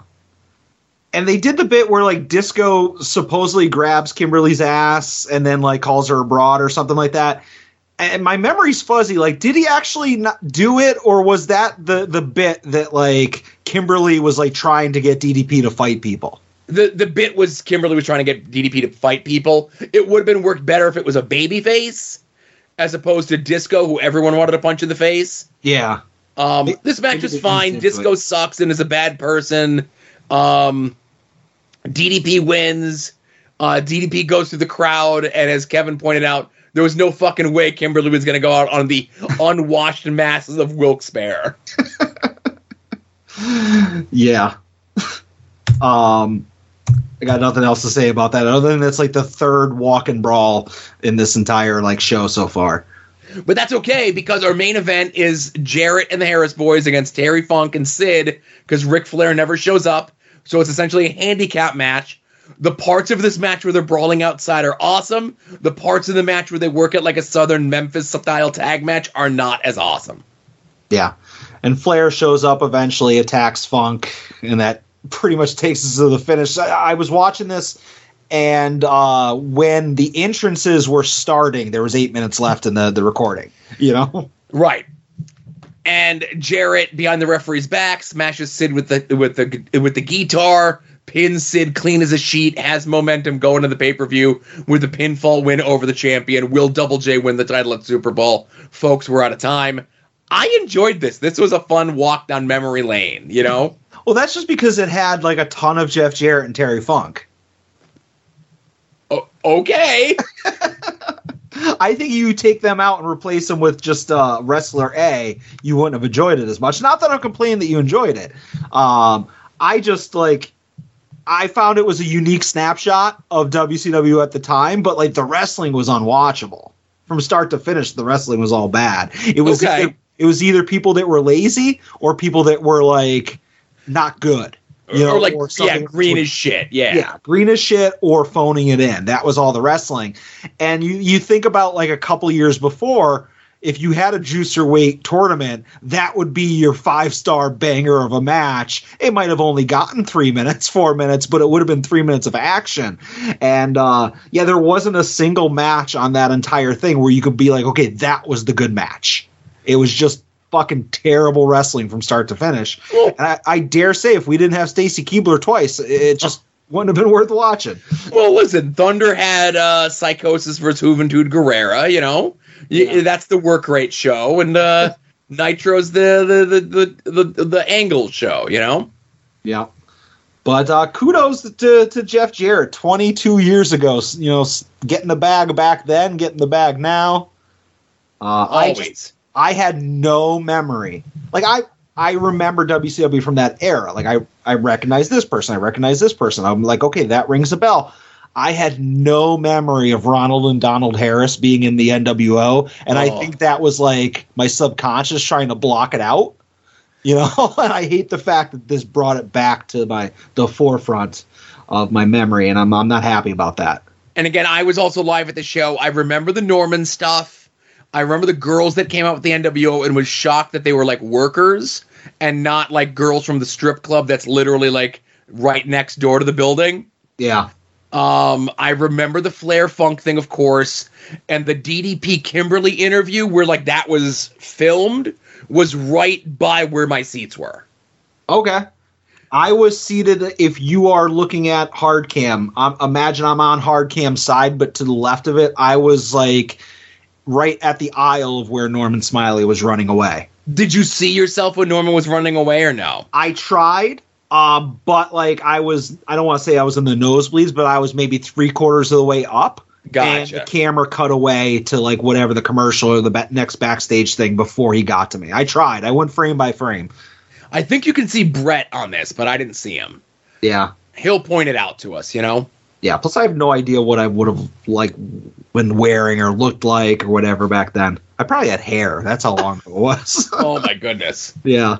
And I also just uh, real quick before we wrap it up. Uh, obviously now it's called like the Mohegan Sun Arena at Casey Plaza or something like that. But uh, it was called the First Union Center back then, and I loved Yes. how everybody locally called it the FU Center. Right. I feel like that's the reason why they changed the sponsorship because people will just be like, "Oh, did you hear the Creed is playing at the FU Center this weekend?" Creed, FU. But anyways, no homework this weekend, Joe. Right. Enjoy full gear. And Rampage and the media scrum and everything else. exactly. All right, let's get to some phone calls. Yep. Hey Joe, hey Adam, it's Tom Green. Um, this week I come with a plea as a desperate man, um, and that is to uh, one Gerald Karate Durling, the owner, operator, and um, head dude of IWTV. Jerry, buddy, I know you're listening. I know you can hear this. Please stop bombarding my phone with notifications every Friday, Saturday, and Sunday. I know you're streaming shows, and a lot of them.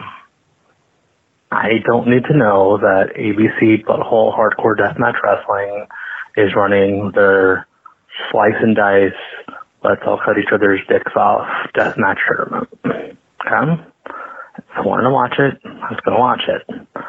It's getting real bad lately because now we're getting the uh, so and so's back from intermission notifications. See, I, just let- leave me be, man. Okay? Please. I love you. Stop bombarding my phone with these things. Um, other than that, things are going well. Um, I hope you boys have a good turkey day in case we don't talk. Um, talk to you soon. Bye. All right, I'm gonna take this first, Joe. But do me a favor uh, on your share screen, the soundboard. Can you just move that over to the left or the right for me?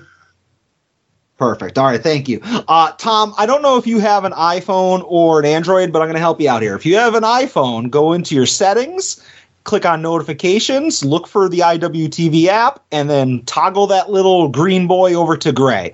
If you have an Android phone, next time you get a notification from IWTV app, pull down your notification bar, long press that notification. It'll bring up a thing that says notifications on, off, and turn it off.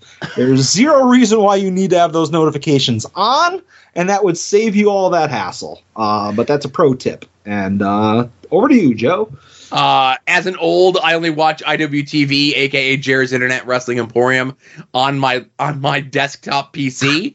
and as soon as I log in, it says, "Do you want to get notif- notifications about upcoming shows?" And I say, "Hell no." Yeah. Yeah, I mean, I do use the uh, the Jerry.com app on my phone uh, because it's like if I'm watching a show on my TV in my living room, if I want to go downstairs and smoke, uh, I'll just pop it up on the phone and I'll have it both running at the same time. So I do use it a lot, but I have there's zero reason why I need to be reminded that a show's starting because if it's something I want to watch, I know it's coming up. You know, I don't need to be like, ooh, you know, IWA is coming out. I, no, I, it was AIW and God, AIW. That might be it. Uh, LVAC occasionally. If no, I'd be at those shows. Right. I got no reason to watch IWTV. No, no, never mind. I, I'm big fan, big fan. Is this layout better?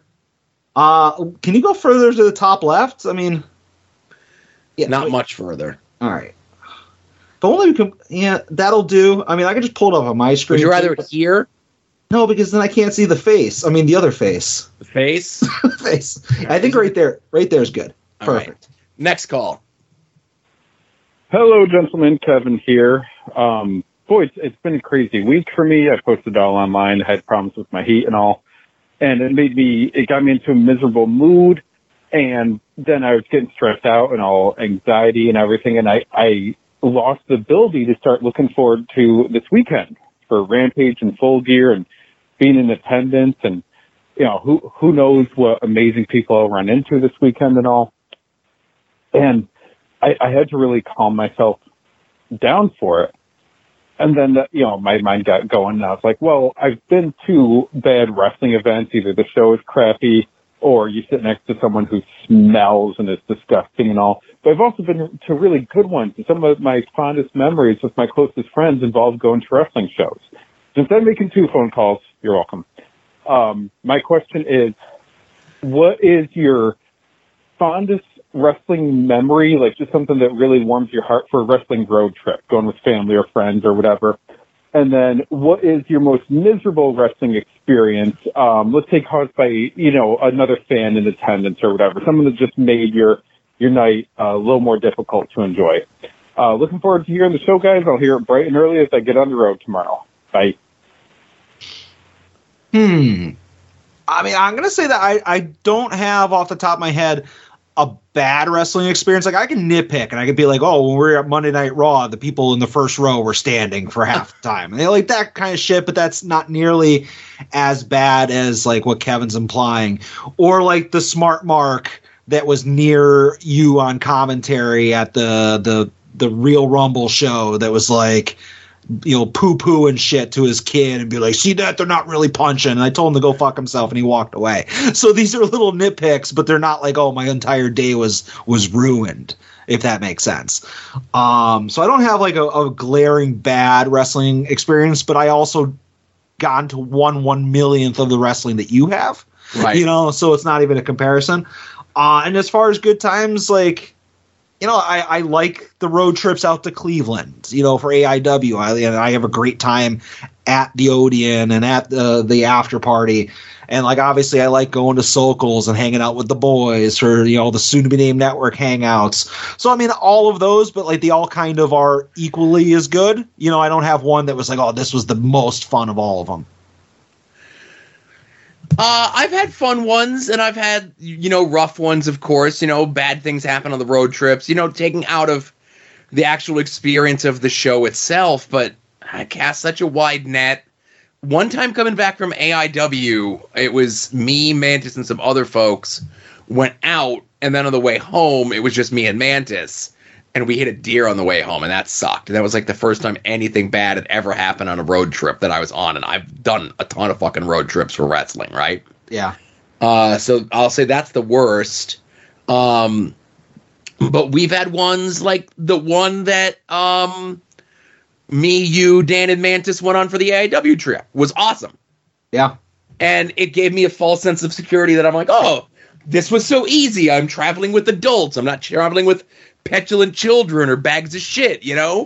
and the trip went way quicker for a five hour road trip, and everyone stopped when we needed to stop, and there was no inherent problems, and the show was fun, and then the ride back was really good too, you know. Yeah. It's like maybe I can go out to Cleveland. This was painless, you know? yeah, but then I'm like, no, I like staying home in my nice, comfy bed and not being bothered by people, you know.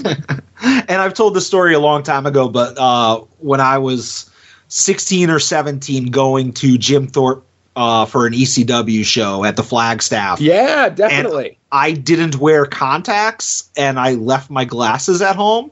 And coming back down from the mountain where there are no streetlights in the pitch black at like 11 o'clock at night, I was Mr. Magooing it out the window and I almost drove off the mountain. So that might have been my worst wrestling experience. And there was no GPS. So it was like the dude next to me was like looking at the, the, the, the Duck Duck Go printout of the maps and all that stuff. Uh, so yeah, that might have been an unpleasant return home. But Do you have any idea what that Flagstaff show was? Can you remember a match from that? Because I was probably at that. Uh I want to say if if that was the only Flagstaff show I went to, because I'm not sure if I went once or twice. The show ended with like somebody threw something or hit one of the Dudleys, and they made us all leave, or or hit somebody like that the Dudleys were wrestling, and then the Dudleys told us to get the fuck out. Like the main event ended early because like Ah. somebody in the fan got a fan got involved. Yeah, it's not ringing a bell.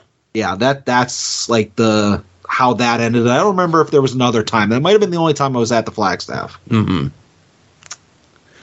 Thank you for the call, Kevin. And I will see you this weekend. When I get to the, when I know where my tickets are, I'll send you a text, and uh, we'll we'll meet up somehow. You know. Yeah, and Kevin actually messaged me uh, earlier today. Him and Matty Treats are stopping in Scranton on their way, and they want to know if I want to get lunch. So I might be meeting up with them tomorrow. They asked me, "What am I doing at like noon to one tomorrow?" And I was like, "Probably still sleeping because I won't go to bed until like six o'clock tonight." but uh, I will probably meet up with them tomorrow.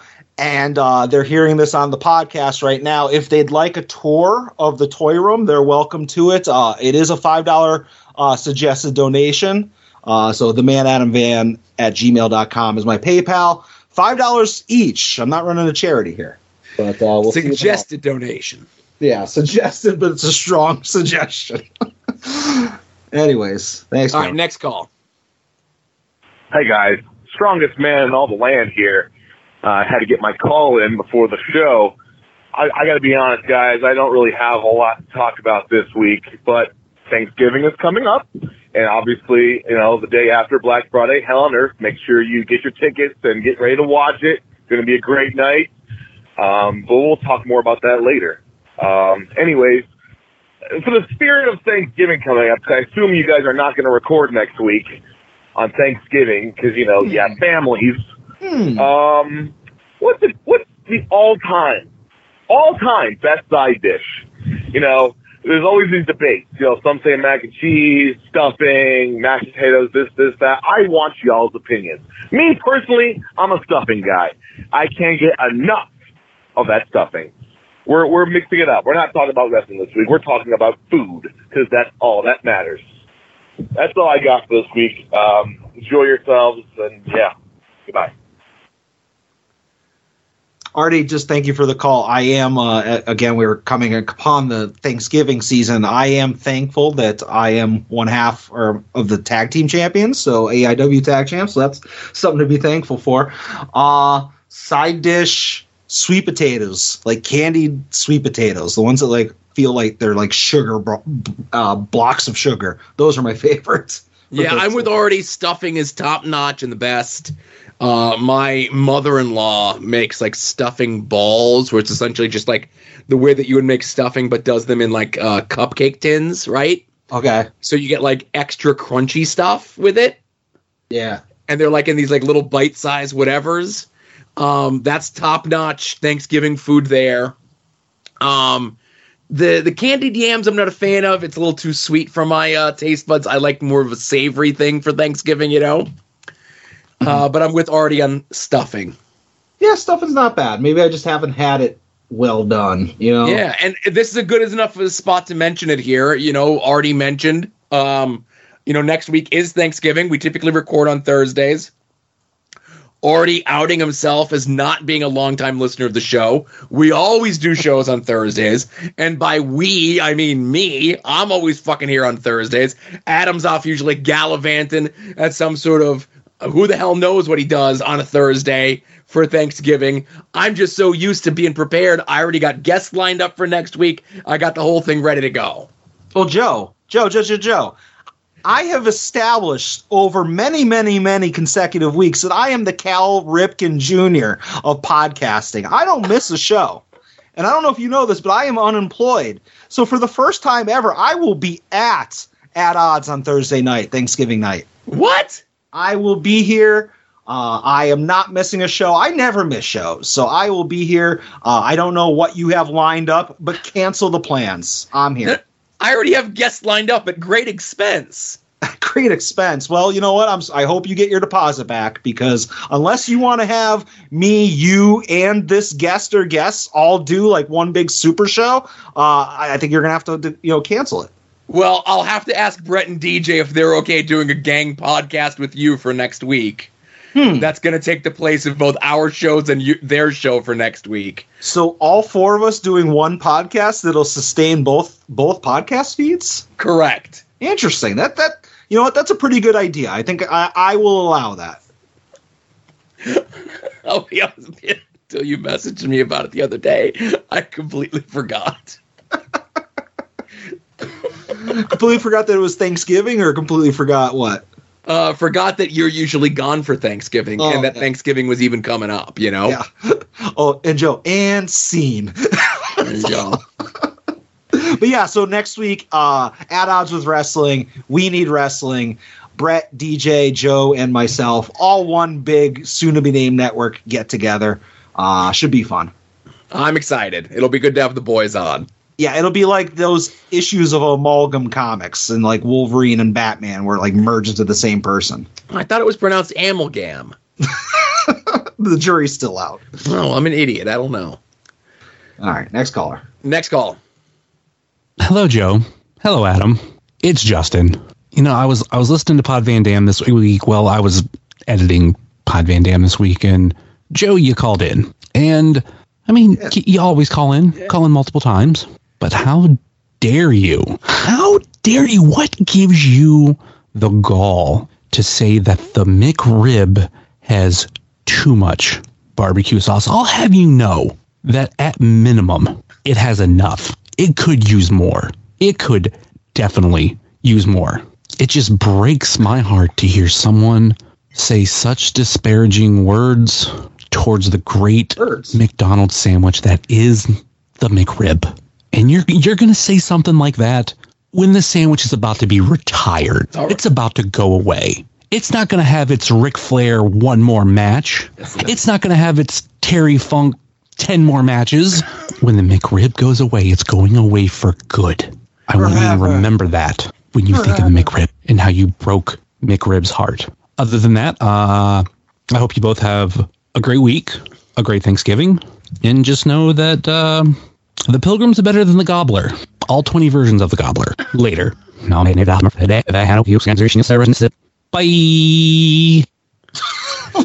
What was that at the end? Forgot the plate in slow mo. Yeah, I don't know. I'm not. Uh, Justin said something there in code at the end that's uh, indicative of a certain radio talk show host.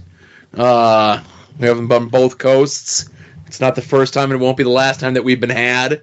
Um, but I haven't had a gobbler yet this year. There's not a Wawa near me. Um, I know whatever the pilgrim that you guys have out in the Midwest, your GetGos. There's even less GetGos around here than there is Wawas where I am. You know.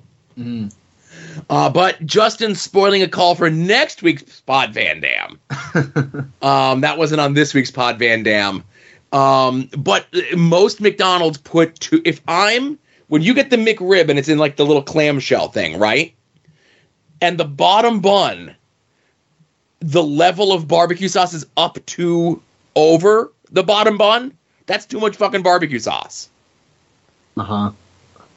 That's I'm all. Gonna say, I'm, I'm gonna say this, uh, and you know, send your criticism wherever you want to send it. But I've never had a McRib. you can't anymore. The 10th of November was the last day for it. Yeah, well, You- and they're Yep. never coming back, you know? Yeah, I net for it's gone forever, forever. Forever. but yeah, no, I've never. I hear the freaking oh the McRib is coming back, yay! Oh the McRib went away, boo! I hear that every year or every couple of years, whatever, and I'm just like I've never had it. I'm good. And uh, and listen, I'm spoiling the call for next week's Pod Van Dam. Let's assume that nobody listens to this show listens to Pod Van Dam at least this week. Um, but would I rather get barbecue from the pop up barbecue place that's only on Saturdays and Sundays from 11 to whenever we run out of food? Yes. But are they open 24 hours a day, seven days a week, and I can see them from my front porch? No. So when the McRib comes back, I can see the McDonald's from my front porch. I see the sign that says the McRib is back. I go get a McRib. Yeah, you need uh smoking Jays to come and deliver you something hot and fresh. Uh, right, I'm sure the six and a half hour drive it'll be real hot and real fresh. Well, no, they'd come here and make it for you, and then give it to you, and then go home. Gotcha. Yeah, uh, great, great audio quality from Summers there. Yes. Well, listen, he has the special hotline where your your calls don't sound like shit. All right. Last call, pink button time. It's young Ed. Hey Joe and Adam, it's Ed. Um, I'm sitting here and I'm thinking about um AEW. Uh, I'm not watching it though. Um, I just had a thought about it. Hey, you know how Jeff Jarrett's there? You know how I hate Jeff Jarrett? What? Hear me out though. he could do one thing that I think would be cool. And uh, I need to know if this is like a great idea or possibly the best idea I've ever had. And uh, I'm gonna say idea, and I'm gonna hang up, and I'll let you guys discuss it. Um, instead of guitar strings on that guitar, why didn't Jeff Jarrett put some barbed wire on there? That'd be pretty fucking dope, huh? Get Darby Allin with that barbed wire uh, guitar. Why hasn't he done that ever?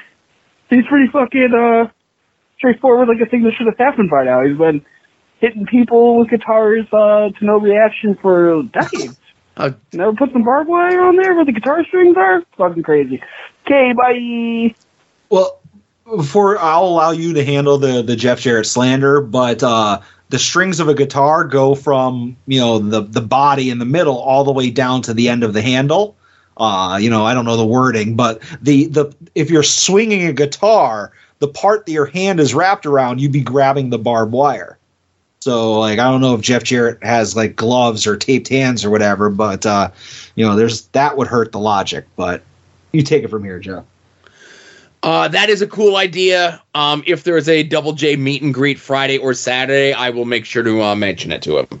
you won't be able to talk. You'll just be like uh, you'll be like uh, Troy Barnes talking to LeVar Burton, you know, in community. You'll just be open mouth, you know, unable to formulate words, just wide eyed.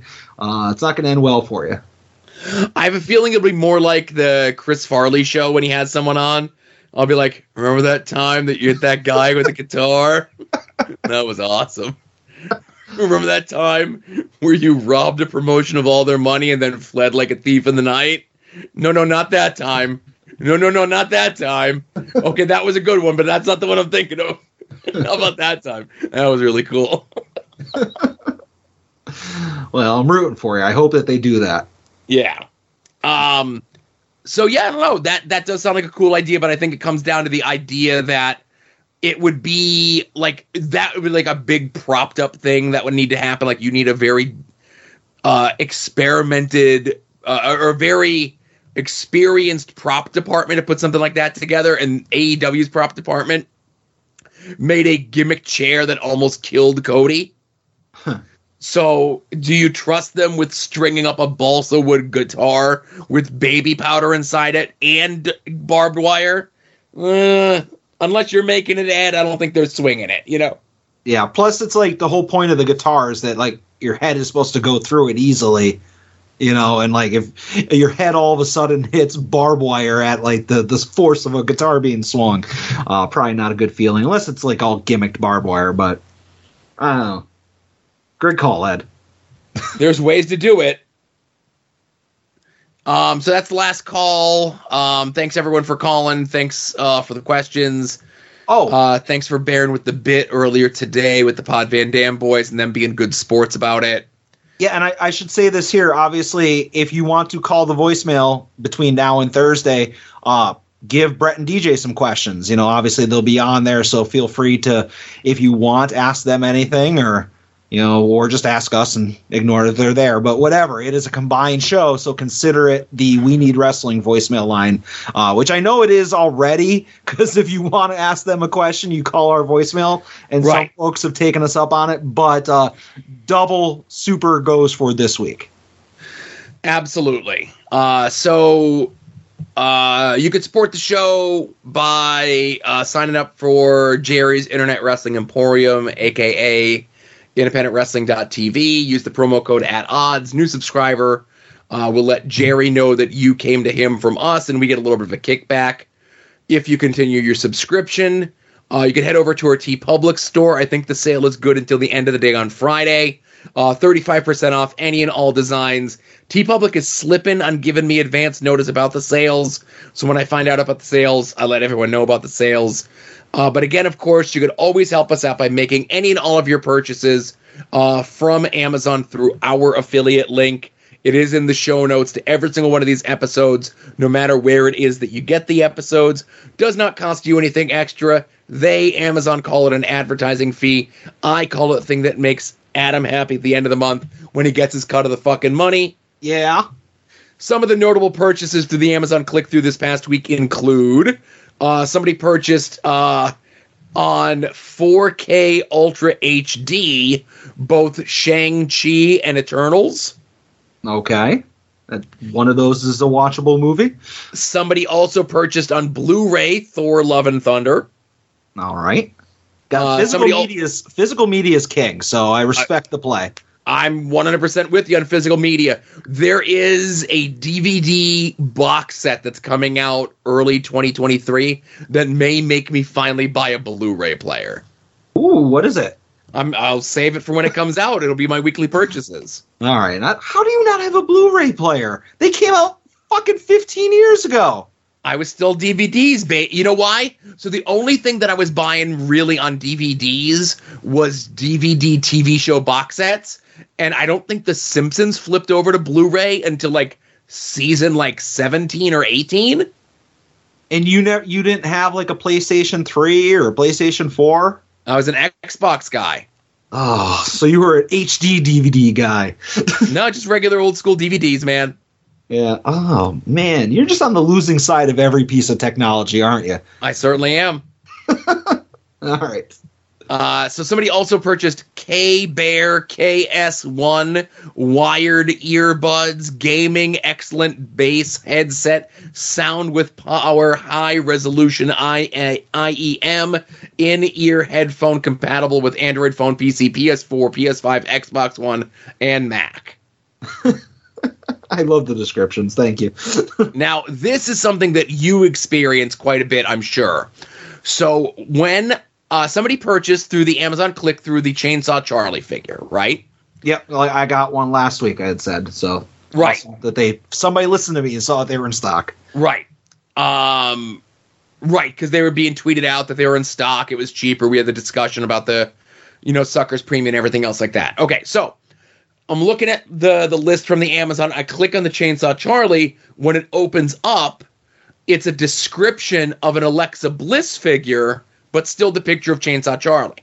Oh, best of both worlds. So I see people who purchase this also purchase the Alexa Bliss figure. I click on the Alexa Bliss figure. It says in the description it's Alexa Bliss figure, but it's actually uh, showing a picture of Omos. Huh. Well, this same thing happened uh, when they did the Fan Central Elites. Yes. And there was uh, the Adam Cole, the Christian Cage, the Randy Gargano and somebody else. And Gargano. Yeah, Randy Orton and Gargano. Uh, that was the four. And uh, I was lucky that I got my Gargano, but Justin Summers got a box of pencils. That's a shoot right there. Uh, but they were all like mislabeled. Like I had ordered Christian and Gargano, and like the Gargano switched over to saying like Randy Orton and something else. There was a big switcheroo with them, but I actually got sent what I was promised. Mhm. Uh, but I've seen that happen with Amazon. They're they're real clutch when it comes to that stuff. For sure. So thanks to everyone who made any and all of your purchases through our affiliate link. Uh, it is greatly appreciated. Yep. And you know who else is appreciated, Joe? These podcasts. And those podcasts are Longbox Heroes, Longbox Heroes After Dark, Final Wrestling Place, We Need Wrestling, Porch Talk, Viewer's Choice, WWE War, Wrestling Cheers, Indie Wrestling Guide, Pod Van Dam, The A Show, Wings on Wings, Between the Sheets, If You Catch My Grift, and all the way at the end, because now I don't fuck up the names, hit my music. There you go. Now it's time for Adam's favorite part of the show.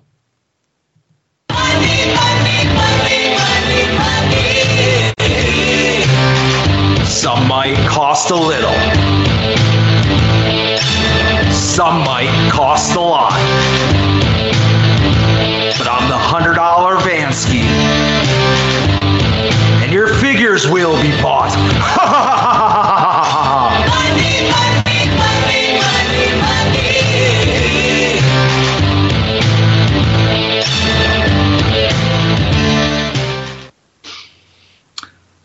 Joe, as I said last week, the year of financial responsibility, there's no such thing. You know what this year is? This year is, at least for the remaining month and a half, it's buy whatever the fuck you want. And Joe, and that's what I did over the last seven days. I saw something I wanted, I bought it. I don't give a shit how I'm going to pay for it, when I'm going to pay for it. If I see it and I want it, I buy it. And that's my new rule.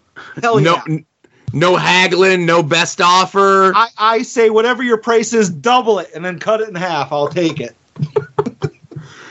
So I'm guessing you bought a lot of stuff this week, huh? I bought a couple things. uh, I will say, I went into the importer exporter business uh, just to actually pick up a, a cable thing that I needed for something else. But uh, and I noticed that there was a Marvel Legends prop that I did not have that I kind of wanted, but I've been waiting for them to kind of go on sale or on clearance.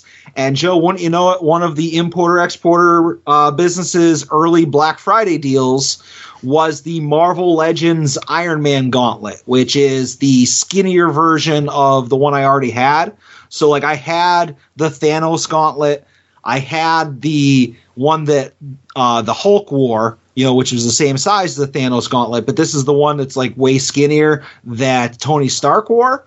And as far as the toy goes, like it's a full size thing.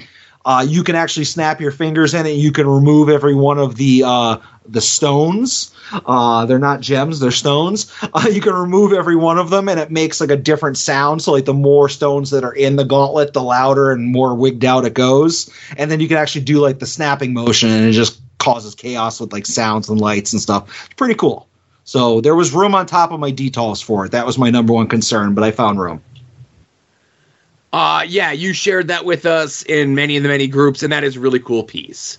Yeah, I, I think like as I watch like the post Endgame uh Marvel movies, and I do like a lot of them, and I do like the Disney shows and stuff, but I don't think there's anything. I can't see myself wanting any props from any of those movies. I feel like the Infinity Saga was like my jam, and I don't need like the uh, the the mighty Thor's hammer, you know, the uh, Mjolnir, you know, because I have the original one. I don't need a Captain Carter shield because I have like all the you know Steve Rogers ones. So it's like I, I'm like I think I got everything I need when it comes to Marvel Legends props. Right. So we'll see. Um, but I also purchased another thing because you know what, Joe? The people that tap out on major bendies, they're fucking quitters. And again, this is the year of financial irresponsibility. Wait a Uh, minute. so I purchased uh, from somebody in the Major Pod group uh, the Myers, the Brian Myers merch table exclusive Major Bendy. So there's a, a Broski and a Myers that they're only going to uh, sell at their merch tables. Wink, wink, nudge, nudge, and definitely won't be selling on whatnot for like $150. Uh, but somebody had gone to an indie that uh, Hawkins was at and bought two of them and put one of them up in the group for sale. So I bought it for like cost plus shipping. Not bad. I know Brian had put them up quickly on uh, his merch site for that sort of thing. Yeah. And it was one of those things where, like, I saw it and it was like a 10 Mississippi. And both me and Brett were like, hey, this is available, Adam, but you're out of Bendy, so you don't really need this, do you? and you're like, oh, they're all sold out, you know? Yeah, I guess uh, uh, Brian had talked about on the pod that he put up like 20 of them or 10 of them or something like that. And he Yeah. realized, like, hey, the more I put up, the more I have to ship. So I'm not doing this again. Um, but uh, Broski had put one.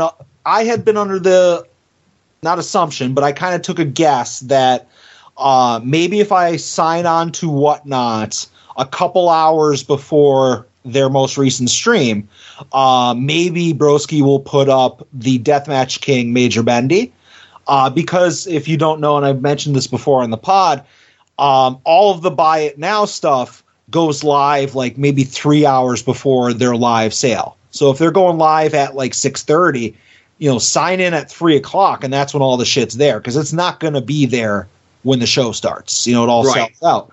Uh, so I was like, oh, maybe Broski will throw up a couple of these in the the whatnot buy it now, and I'm like, okay, if if Myers sold his unsigned for thirty plus shipping, I was like, maybe Broski will try to like you know gouge us a little bit by signing it, maybe charging fifty, maybe charging sixty. Uh, and then I went in like at like three o'clock, and he had them for sale, but they were a hundred bucks plus tax plus shipping, and I was like, nope, I'm good. I will wait. And uh, luckily, the person who sold me the Myers one, I messaged them earlier today with like a picture. I usually, if I buy something in a group, I'll be like, "Hey, I got it, thank you," you know, because I know that when I sell stuff, I'm sometimes worried that the person's not going to get it, or they're going to get it and be like, "It's not what I was promised," that type of thing. So I like to just say thank you. Uh, and he basically said, "Oh yeah, no problem. Let me know if you want the Broski one. I'm going to this show, blah blah blah." And I was like, "Yes, please." So I have the Cardona one, uh, at least tentatively scheduled to to be coming my way. Not for the broski markup, of course. No, like whatever he's selling it for at the table, which Yeah. I'm being told is like forty bucks plus signature. When I don't even want it sign- signed, you know, Right. I just want it unsigned. Um, so forty bucks plus shipping or whatever. So we'll see. Fucking broski, I tell you. Yeah, yeah. When did Major Bendy's become a business, Joe? they never stop being a business. Yeah. Um, the next thing I bought, Joe, I think we might have a little bit of overlap on. Yes.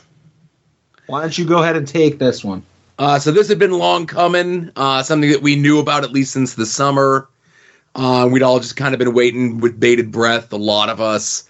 And it was the Coliseum Collection Elites that uh, World. Ultimates. Huh? Ultimates, not elites. Oh, elites or uh, uh, uh, yeah, uh, ultimates. My apologies. Um, again, I'm you know I this is my first one buying it. They they're doing them in these two packs, looking similar to releases as they were as the old LJNs. Yep. Um, kind of figures from that era.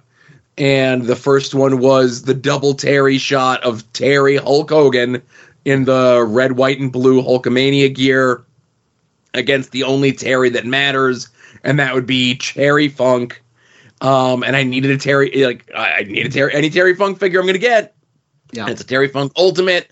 Um, apparently, people are already getting their shipping notifications, shipping notifications if they know how to spoof the FedEx system. And by spoof, you mean log in and look at your address, sure. right. Um, so they should be coming any day now, uh, with 70 bucks for the two, uh, depending on how everything comes and ships and so forth. Um, Hulk Hogan's all right. I don't need a Hulk Hogan. I'll probably flip it, make me an offer. Yeah. Uh, I ordered two, uh, and I immediately regretted it uh, because I believe they are still available to order. Um, so I have two options. Uh, option one, I already reached out to Mattel. Uh, they won't cancel one of them. Uh, I spoke to somebody on the phone, but they said that when it comes to just call them and they'll email me a shipping label and I can send the one back free of charge and get a refund, which seems very inefficient and costly to, to just not be able to modify my order from two to one. Uh, but it is what it is. Uh, my other recourse is like you are doing, you're selling the Hogan. I was thinking maybe sell both of them, but sell them individually. So instead of it being like, okay, yes, you can buy the set for 70, but what if you just want the funk? Would you be willing, Mr. Customer, to spend 50 on just the funk? You know, and then maybe do it that way. So maybe, uh, oh, you're a Hulk Hogan fan. You don't want to spend 70 plus shipping and tax for the pair. Maybe you'll just buy the Hogan for 45. So maybe I can make some money selling them individually, or maybe I'm just shipping one back. Uh, but either way, I got the the the shipping the tracking number from FedEx as well, but there's no movement on mine. I can't speak for anybody else um, because I, every time that I order something from uh, Mattel Creations or Hasbro Pulse, I'll get the FedEx tracking number, and then like a week later it moves. Like I feel like they they send the stuff first, and then then there's activity a while later. Anyway. Yeah, and they are still available on the Mattel site. Yeah, so the opportunity is not there for that one. Um, but I will ask you, Joe, any interest in the Rick Rude Jake Roberts two pack? Nah, you know I'm good. Um, it- it's a cool set. I like the designs on the figure. Um, I think we're getting like multiple like robes or something, and definitely multiple heads with the Rick Rude.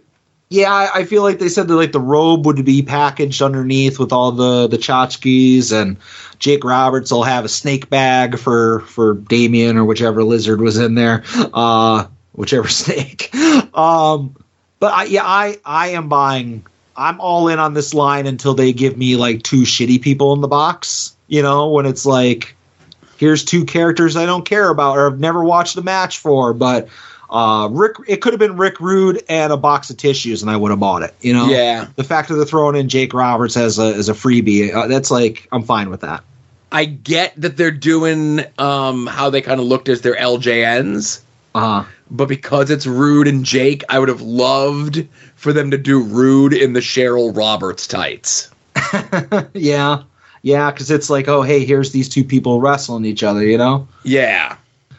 Ah, next time, next time.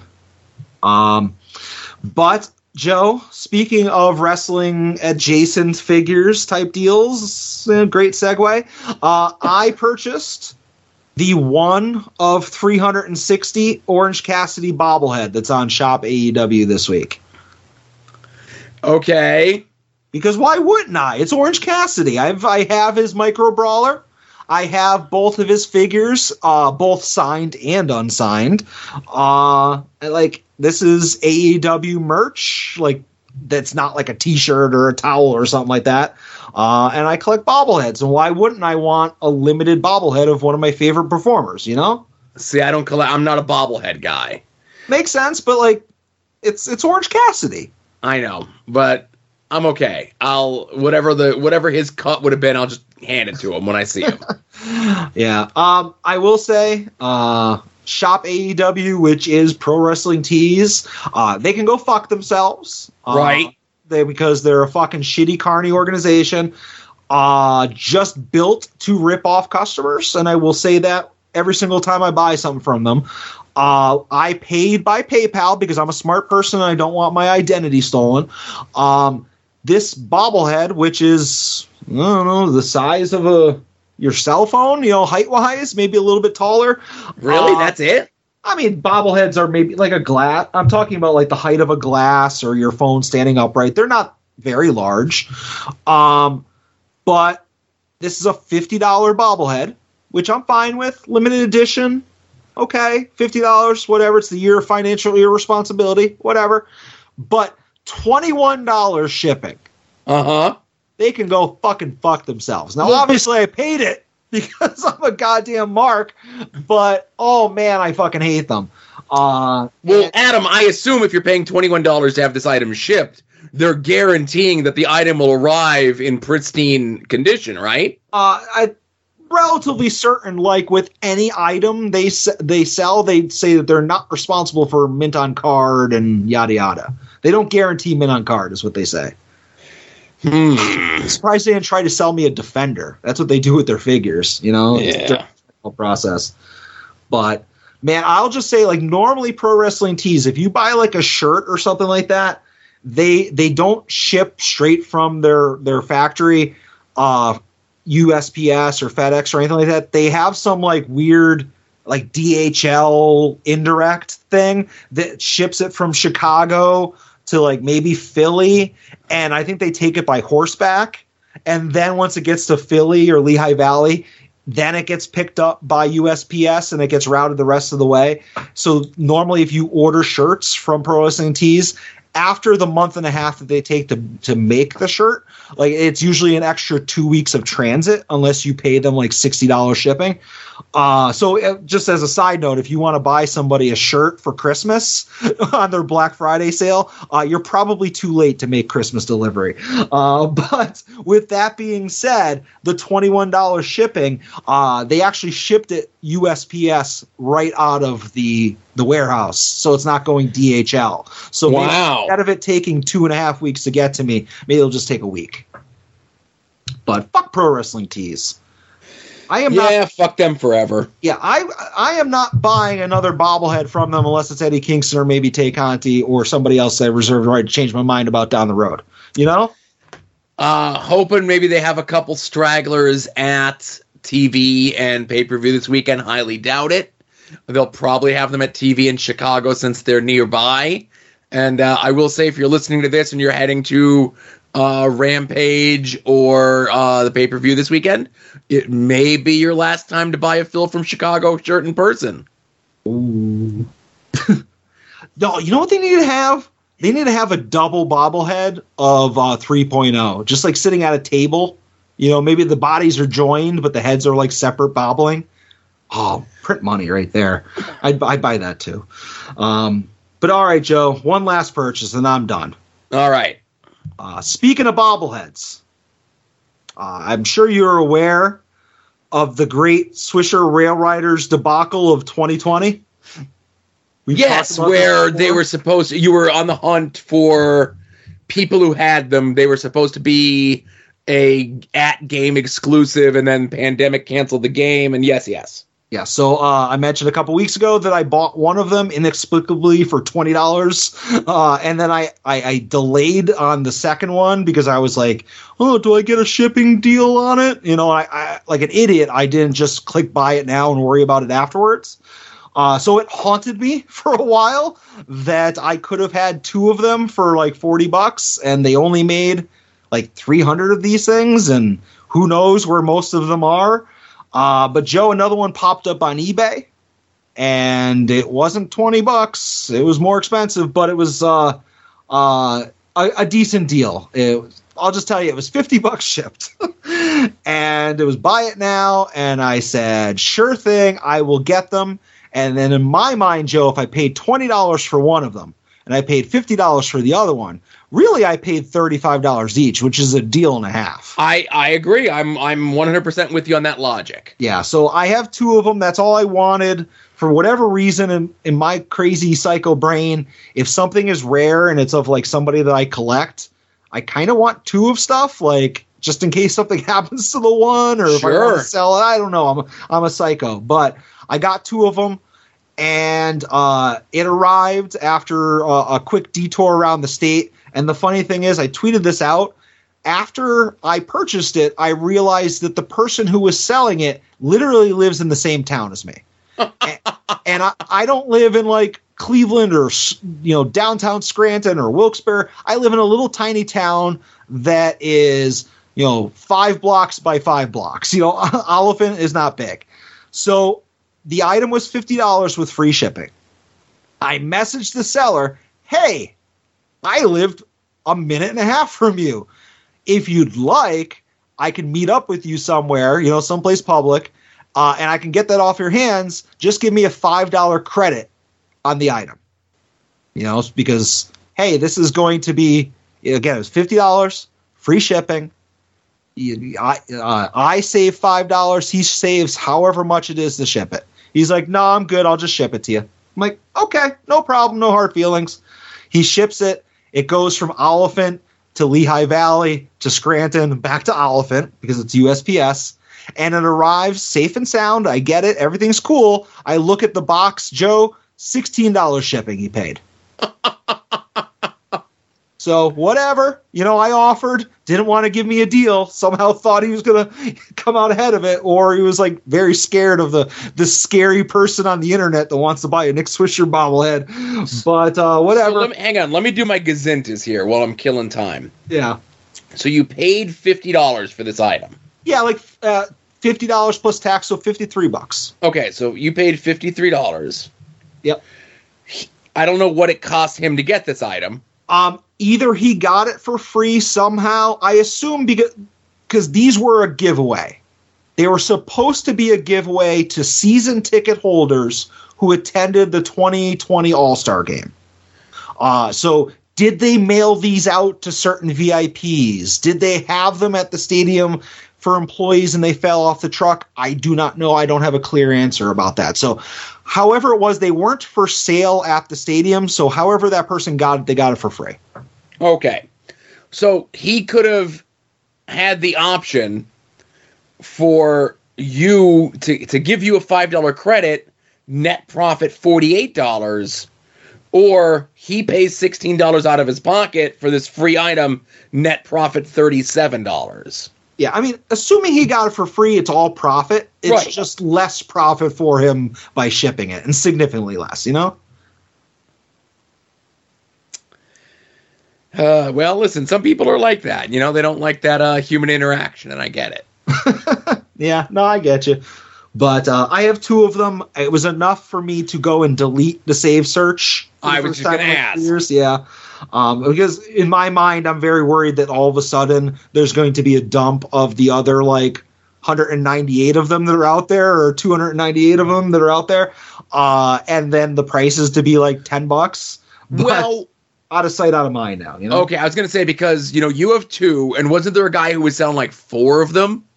Um, no. So the the guy that I bought my first one was selling two, and I could have gotten both, but I I screwed up. Right.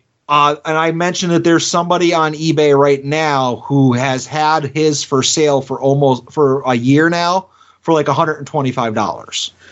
Okay. So to the best of my knowledge, I've seen uh like let's call it four of them go up for sale on eBay. Gotcha. You know, and I have two of them. So it's not like they're all over the place. Uh, and like I said, I, I can't remember off the top of my head if it was like 300 in total or 400 in total, but it's a very small number. Right.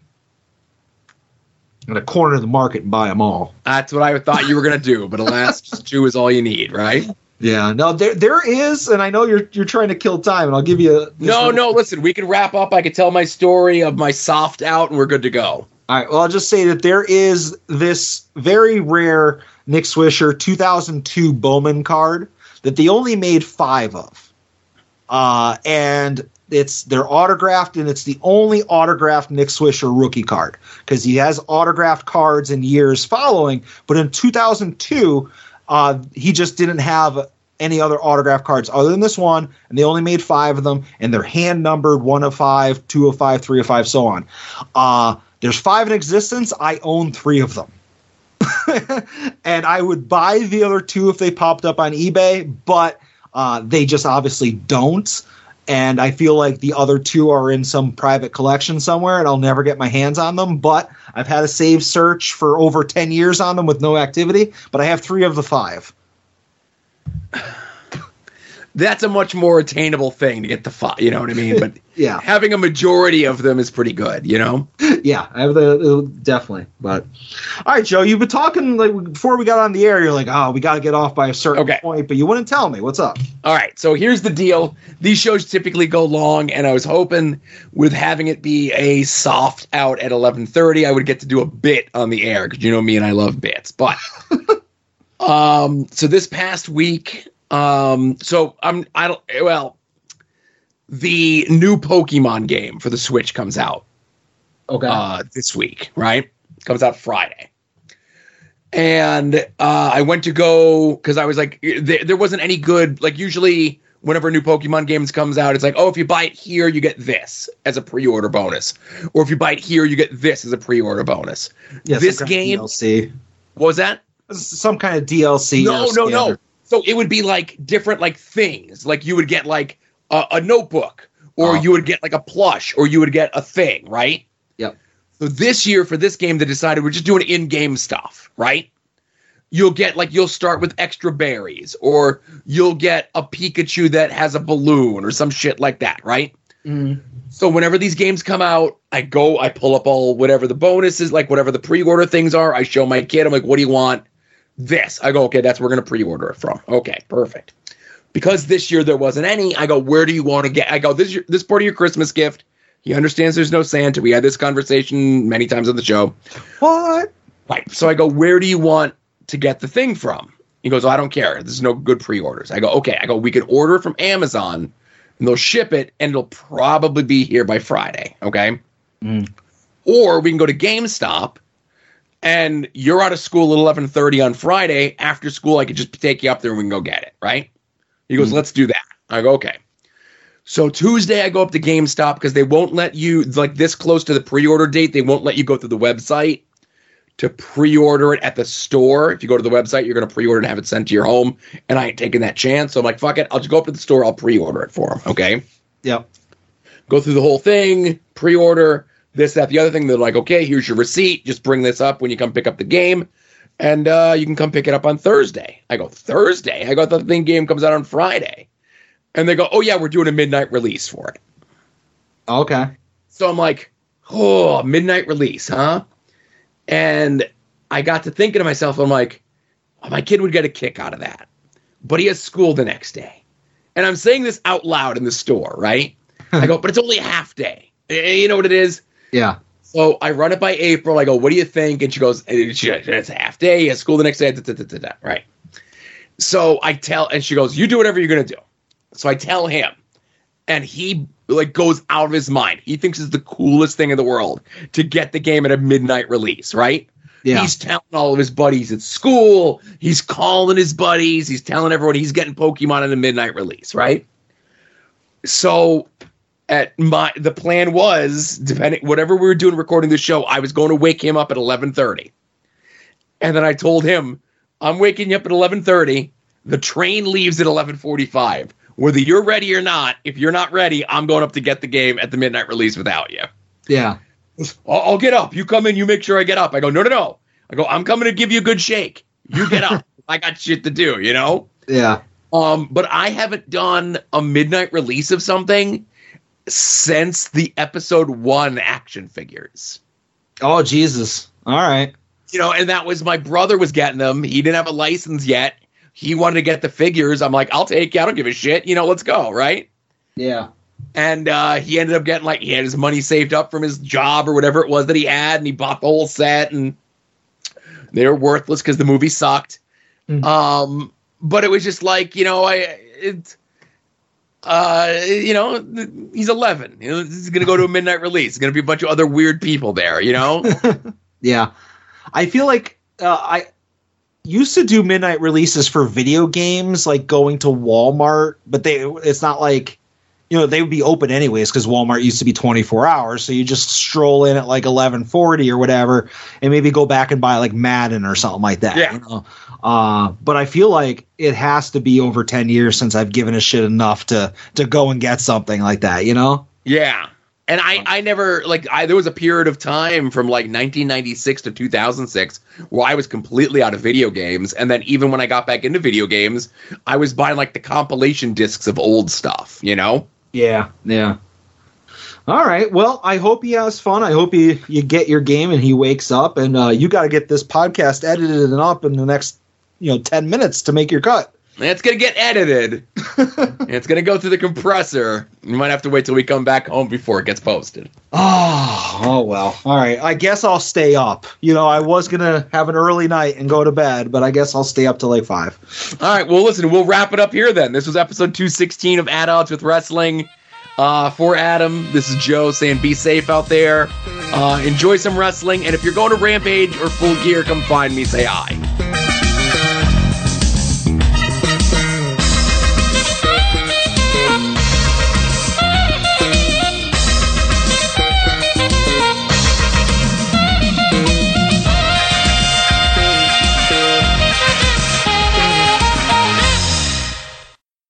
You're listening to the soon to be named network, the Lamborghini of Podcast Networks.